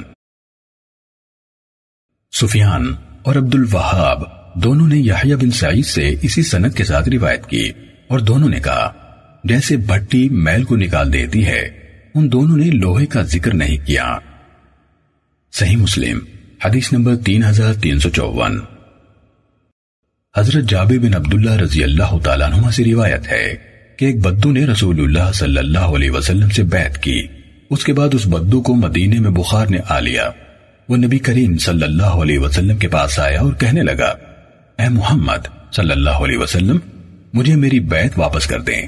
رسول اللہ صلی اللہ علیہ وسلم نے انکار فرما دیا، پھر وہ آپ صلی اللہ علیہ وسلم کے پاس آیا اور کہنے لگا مجھے میری بیعت واپس کر دیں، آپ نے دوبارہ انکار کر دیا، پھر وہ تیسری مرتبہ آیا اور کہا اے محمد مجھے میری بیعت واپس کر دو، آپ صلی اللہ علیہ وسلم نے پھر انکار فرمایا، اس کے بعد اعرابی نکل گیا، تو رسول اللہ صلی اللہ علیہ وسلم نے فرمایا مدینہ بھٹی کی طرح ہے، وہ اپنے میل یعنی برے لوگوں کو باہر نکال دیتا ہے، اور یہاں کا پاکیزہ یعنی خالص ایمان والا نکھر جاتا ہے۔ صحیح مسلم حدیث نمبر 3355۔ حضرت زید بن ثابت رضی اللہ تعالیٰ عنہ نے نبی صلی اللہ علیہ وسلم سے روایت کی، آپ صلی اللہ علیہ وسلم نے فرمایا بلا شبہ یہ طیبہ پاک ہے، آپ صلی اللہ علیہ وسلم کی مراد مدینہ تھا، یہ میل کچیل کو اس طرح دور کر دیتا ہے جیسے آگ چاندی کے میل کچیل کو نکال دیتی ہے۔ صحیح مسلم حدیث نمبر 3356۔ حضرت جابر بن سمورہ رضی اللہ تعالیٰ عنہ سے روایت ہے، انہوں نے کہا میں نے رسول اللہ صلی اللہ علیہ وسلم کو فرماتے ہوئے سنا بلا شبہ اللہ تعالیٰ نے مدینے کا نام طابہ رکھا ہے۔ صحیح مسلم حدیث نمبر 3357۔ عبداللہ بن عبد الرحمن بن یوحنس نے مجھے عبداللہ قرات سے خبر دی، انہوں نے کہا میں ابو ہریرہ رضی اللہ تعالیٰ عنہ کے بارے میں گواہی دیتا ہوں کہ انہوں نے کہا ابو القاسم صلی اللہ علیہ وسلم نے فرمایا کہ جو اس شہر یعنی مدینے والوں کی برائی کا ارادہ کرتا ہے تو اللہ تعالیٰ اس کو ایسا پگھلا دیتا ہے جیسے نمک پانی میں پگھل جاتا ہے۔ صحیح مسلم حدیث نمبر 3358۔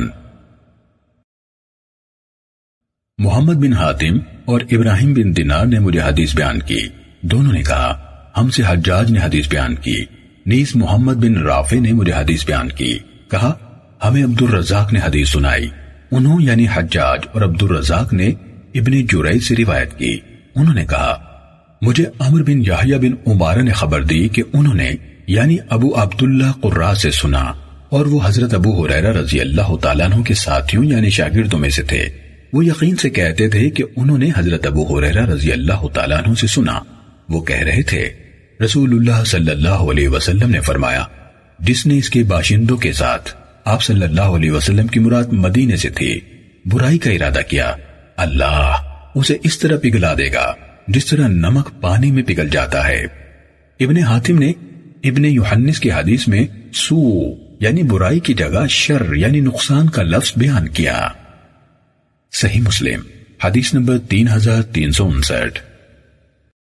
ابو ہارون موسیٰ بن ابی عیسیٰ اور محمد بن عمرو دونوں نے ابو عبداللہ قراء سے سنا، انہوں نے حضرت ابو ہریرہ رضی اللہ تعالیٰ عنہ کو نبی کریم صلی اللہ علیہ وسلم سے اسی کے مانند روایت کرتے ہوئے سنا۔ صحیح مسلم حدیث نمبر 3360۔ حاتم یعنی ابن اسماعیل نے ہمیں عمر بن نبیس سے حدیث بیان کی، مجھے دینار قرات نے خبر دی، انہوں نے کہا میں نے سعد بن ابی وقاص رضی اللہ تعالیٰ عنہ سے سنا، وہ کہہ رہے تھے رسول اللہ صلی اللہ علیہ وسلم نے فرمایا جس نے اہل مدینہ کے ساتھ برائی کا ارادہ کیا اللہ تعالیٰ اسے اس طرح پگھلا دے گا جس طرح نمک پانی میں پگھل جاتا ہے۔ صحیح مسلم حدیث نمبر 3361۔ اسماعیل بن جعفر نے ہمیں عمر بن نبیہ کعبی سے حدیث بیان کی، انہوں نے ابو عبداللہ قراء سے روایت کی کہ انہوں نے سعد بن مالک رضی اللہ تعالیٰ عنہ سے سنا، وہ کہہ رہے تھے رسول اللہ صلی اللہ علیہ وسلم نے فرمایا، آگے اسی کے مانند ہے، البتہ انہوں نے کہا بڑی مصیبت یا برائی میں مبتلا کرنے کا ارادہ کیا۔ صحیح مسلم حدیث نمبر 3362۔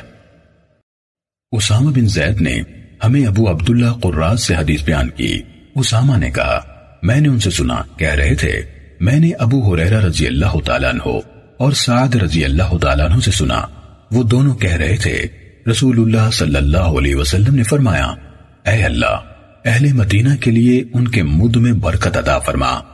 آگے اسی طرح حدیث بیان کی اور اس میں ہے جس نے اس کے باشندوں کے ساتھ برائی کا ارادہ کیا اللہ تعالیٰ اسے اس طرح پگھلا دے گا جس طرح پانی میں نمک پگھل جاتا ہے۔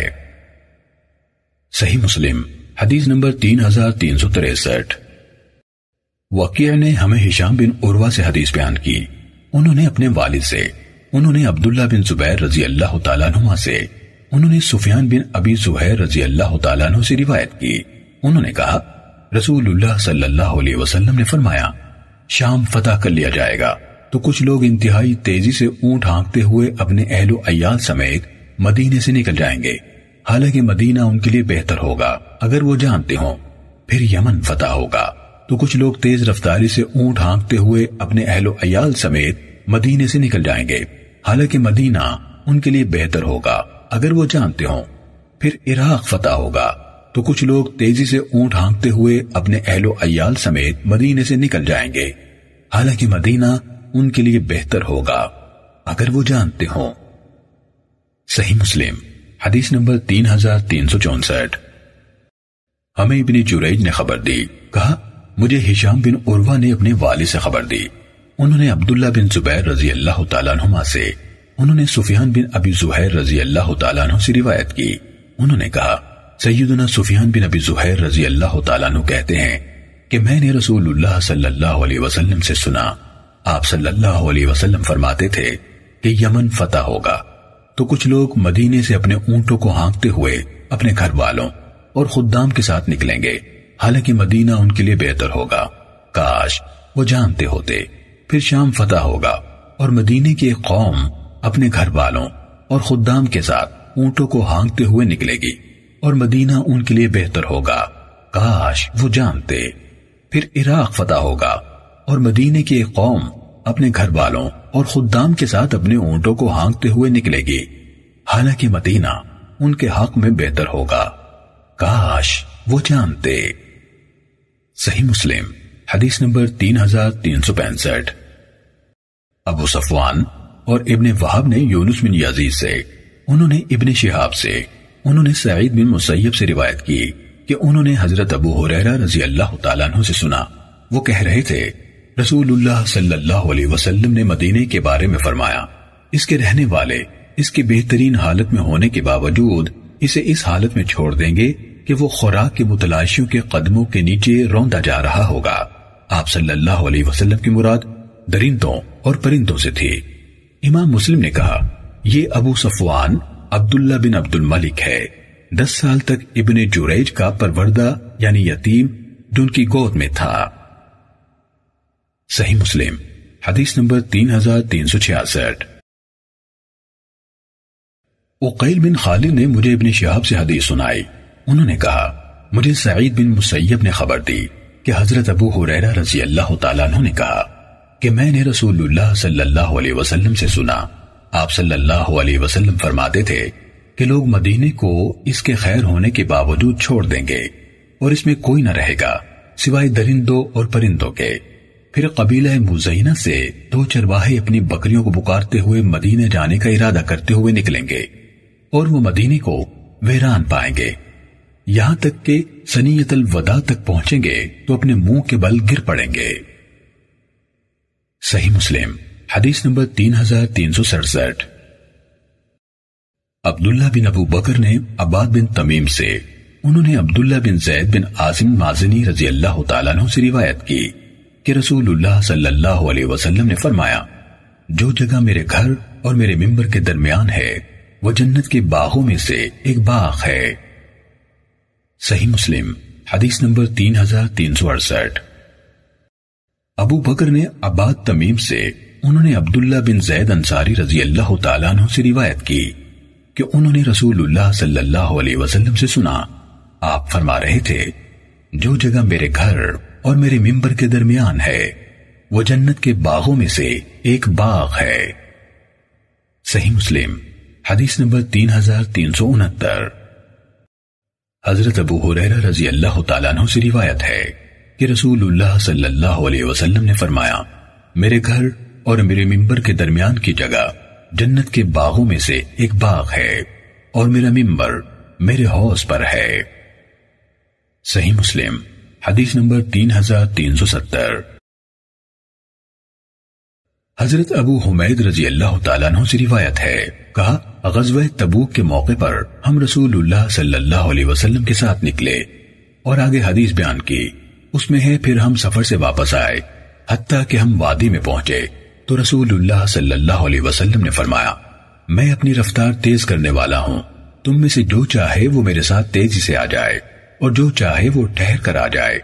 پھر ہم نکلے حتیٰ کہ جب بلندی سے ہماری نگاہ مدینے پر پڑی تو آپ صلی اللہ علیہ وسلم نے فرمایا، یہ طابہ یعنی پاک کرنے والا شہر ہے، اور یہ احد ہے، اور یہ پہاڑ ایسا ہے جو ہم سے محبت کرتا ہے اور ہم اس سے محبت کرتے ہیں۔ صحیح مسلم حدیث نمبر 3371۔ عبید اللہ بن معاذ نے ہم سے حدیث بیان کی، کہا، میرے والد نے ہمیں حدیث سنائی، کہا، ہمیں قرہ بن خالد نے قتادہ سے حدیث بیان کی، کہا، ہمیں انس بن مالک رضی اللہ تعالیٰ عنہ نے حدیث بیان کی، کہا، رسول اللہ صلی اللہ علیہ وسلم نے فرمایا، بے شک احد ایسا پہاڑ ہے جو ہم سے محبت کرتا ہے اور ہم اس سے محبت کرتے ہیں۔ صحیح مسلم حدیث نمبر 3372۔ حرامی بن عمارہ نے مجھے سابقہ سند کے ساتھ حدیث بیان کی کہ حضرت انس بن مالک رضی اللہ تعالیٰ عنہ سے روایت ہے، کہا، رسول اللہ صلی اللہ علیہ وسلم نے احد پہاڑ کی طرف دیکھا اور فرمایا، بے شک احد ایسا پہاڑ ہے جو ہم سے محبت کرتا ہے اور ہم اس سے محبت کرتے ہیں۔ صحیح مسلم حدیث نمبر 3373۔ سفیان بن عیینہ نے ہمیں زہری سے حدیث بیان کی، انہوں نے سعید بن مسیب سے، انہوں نے ابو ہریرہ رضی اللہ تعالیٰ عنہ سے روایت کی، وہ اسے رسول اللہ صلی اللہ علیہ وسلم تک پہنچاتے تھے، آپ نے فرمایا، میری اس مسجد میں ایک نماز دوسری مسجدوں میں 1000 نمازوں سے افضل ہے سوائے مسجد حرام کے۔ صحیح مسلم حدیث نمبر 3374۔ معمر نے ہمیں زہری سے خبر دی، انہوں نے سعید بن مسیب سے، انہوں نے حضرت ابو ہریرہ رضی اللہ تعالیٰ عنہ سے روایت کی، انہوں نے کہا، رسول اللہ صلی اللہ علیہ وسلم نے فرمایا، میری اس مسجد میں ایک نماز کسی بھی اور مسجد کی 1000 نمازوں سے بہتر ہے سوائے مسجد حرام کی نماز کے۔ صحیح مسلم حدیث نمبر 3375۔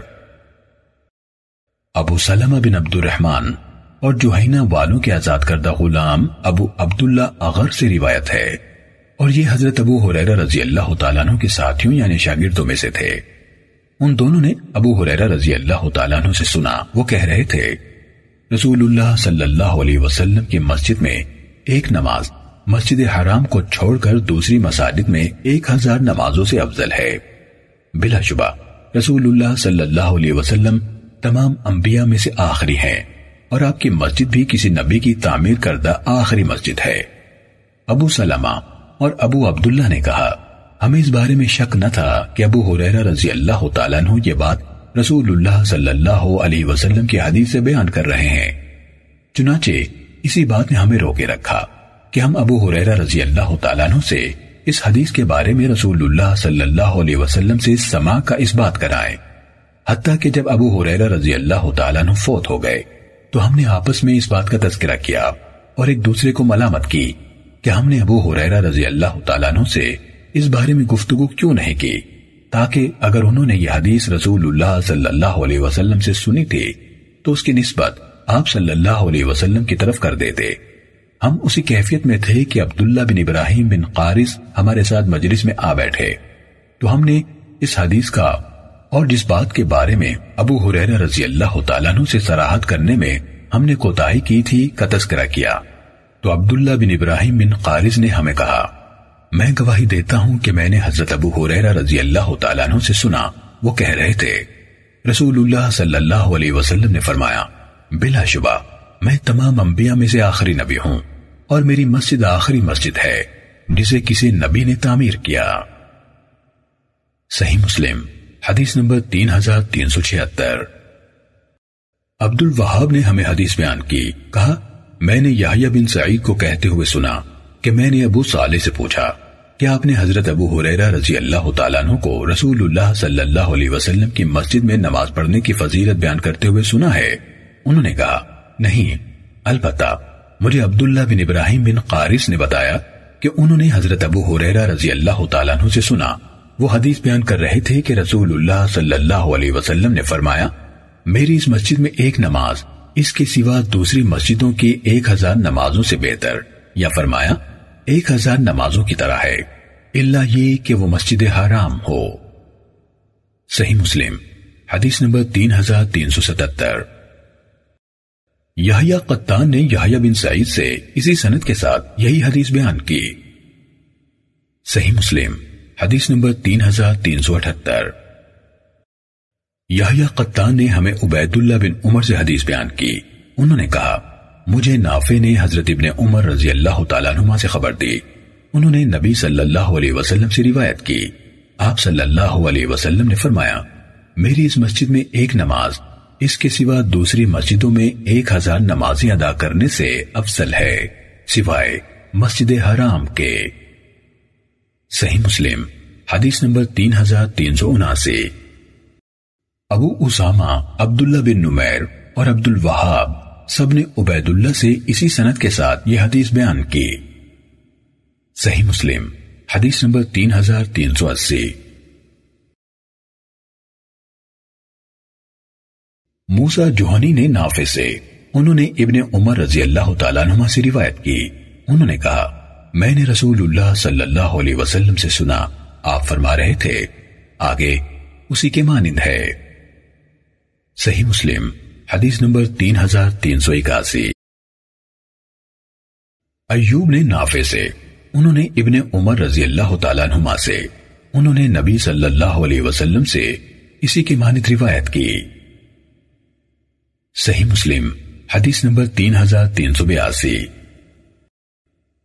لیث نے نافع سے روایت کی، انہوں نے ابراہیم بن عبداللہ بن معبد بن عباس سے روایت کی، کہا حضرت ابن عباس رضی اللہ تعالیٰ عنہما سے روایت ہے کہ انہوں نے کہا ایک عورت بیمار ہو گئی، اس نے کہا اگر اللہ نے مجھے شفا دی تو میں بیت المقدس میں جا کر ضرور نماز ادا کروں گی، وہ صحت یاب ہو گئی، پھر سفر کے ارادے سے تیاری کی، یعنی سفر سے پہلے وہ نبی صلی اللہ علیہ وسلم کی زوجہ حضرت میمونہ رضی اللہ تعالیٰ عنہ کی خدمت میں سلام کہنے کے لیے حاضر ہوئے اور انہیں یہ سب بتایا، تو حضرت میمونہ رضی اللہ تعالیٰ عنہ نے اس سے کہا بیٹھ جاؤ اور جو زادرہ تم نے تیار کیا ہے وہ کھا لو اور رسول اللہ صلی اللہ علیہ وسلم کی مسجد میں نماز پڑھ لو، بلا شبہ میں نے رسول اللہ صلی اللہ علیہ وسلم سے سنا، آپ فرما رہے تھے اس مسجد میں ایک نماز پڑھنا اس کے سوا باقی تمام مساجد میں 1000 نمازیں ادا کرنے سے افضل ہے سوائے مسجد کعبہ کے۔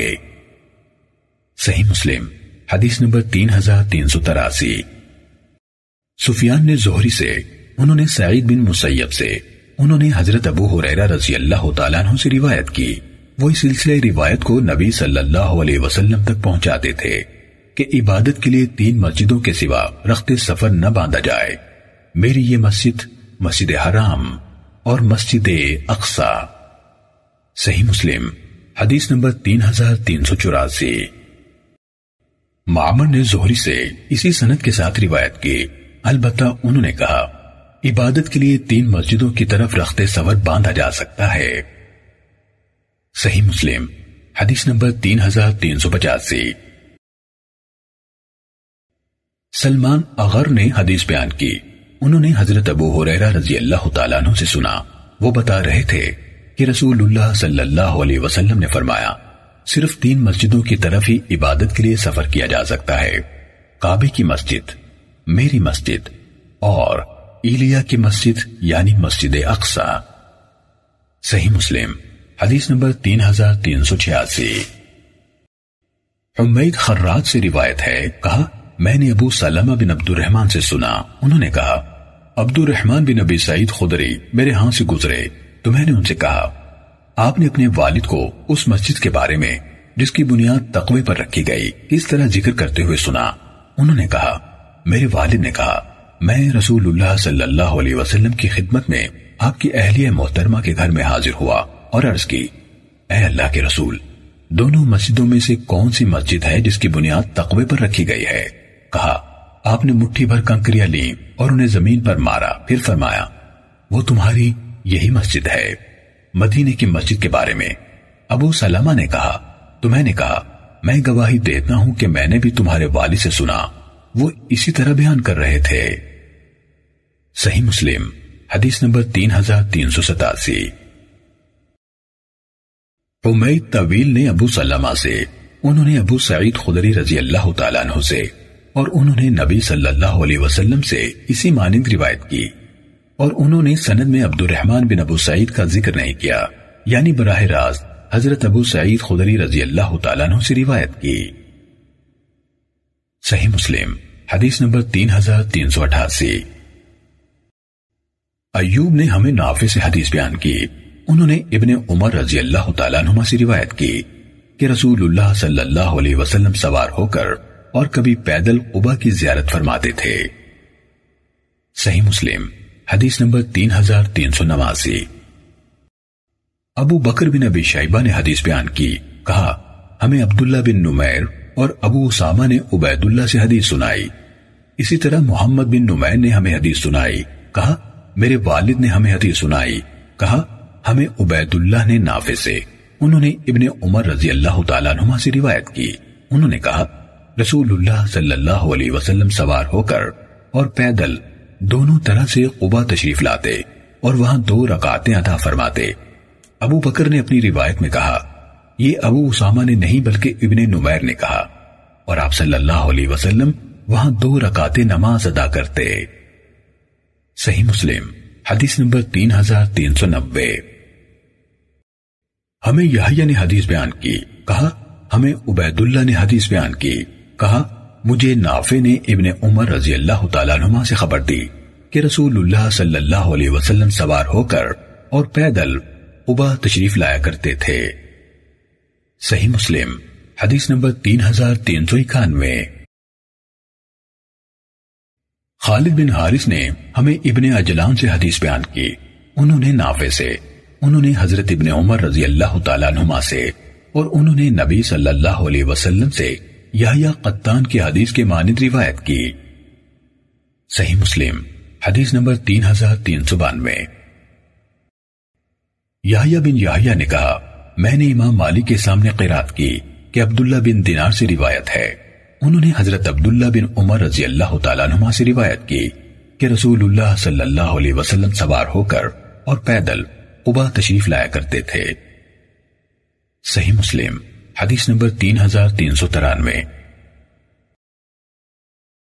ہمیں اسماعیل بن جعفر نے حدیث بیان کی، کہا مجھے عبداللہ بن دینار نے خبر دی کہ انہوں نے حضرت عبداللہ بن عمر رضی اللہ تعالیٰ عنہما کو کہتے ہوئے سنا رسول اللہ صلی اللہ علیہ وسلم سوار ہو کر اور پیدل قبا تشریف لایا کرتے تھے۔ صحیح مسلم حدیث نمبر 3394۔ مجھے زہیر بن حرب نے حدیث بیان کی، کہا ہمیں سفیان بن عیینہ نے حدیث سنائی، انہوں نے عبداللہ بن دینار سے روایت کی کہ حضرت ابن عمر رضی اللہ تعالیٰ عنہما ہر ہفتے کے روز قبا آتے تھے۔ وہ کہا کرتے تھے، میں نے نبی صلی اللہ علیہ وسلم کو دیکھا، آپ ہر ہفتے کے روز یہاں تشریف لاتے تھے۔ صحیح مسلم حدیث نمبر 3395۔ ابن ابی عمر نے سفیان سے باقی ماندہ اسی سند کے ساتھ روایت کی کہ رسول اللہ صلی اللہ علیہ وسلم ہر ہفتے کے روز قبا آتے، آپ وہاں سوار ہو کر اور کبھی پیدل تشریف لاتے تھے۔ ابن دینار نے کہا، حضرت ابن عمر رضی اللہ تعالیٰ عنہ بھی ایسا ہی کرتے تھے۔ صحیح مسلم حدیث نمبر 3396۔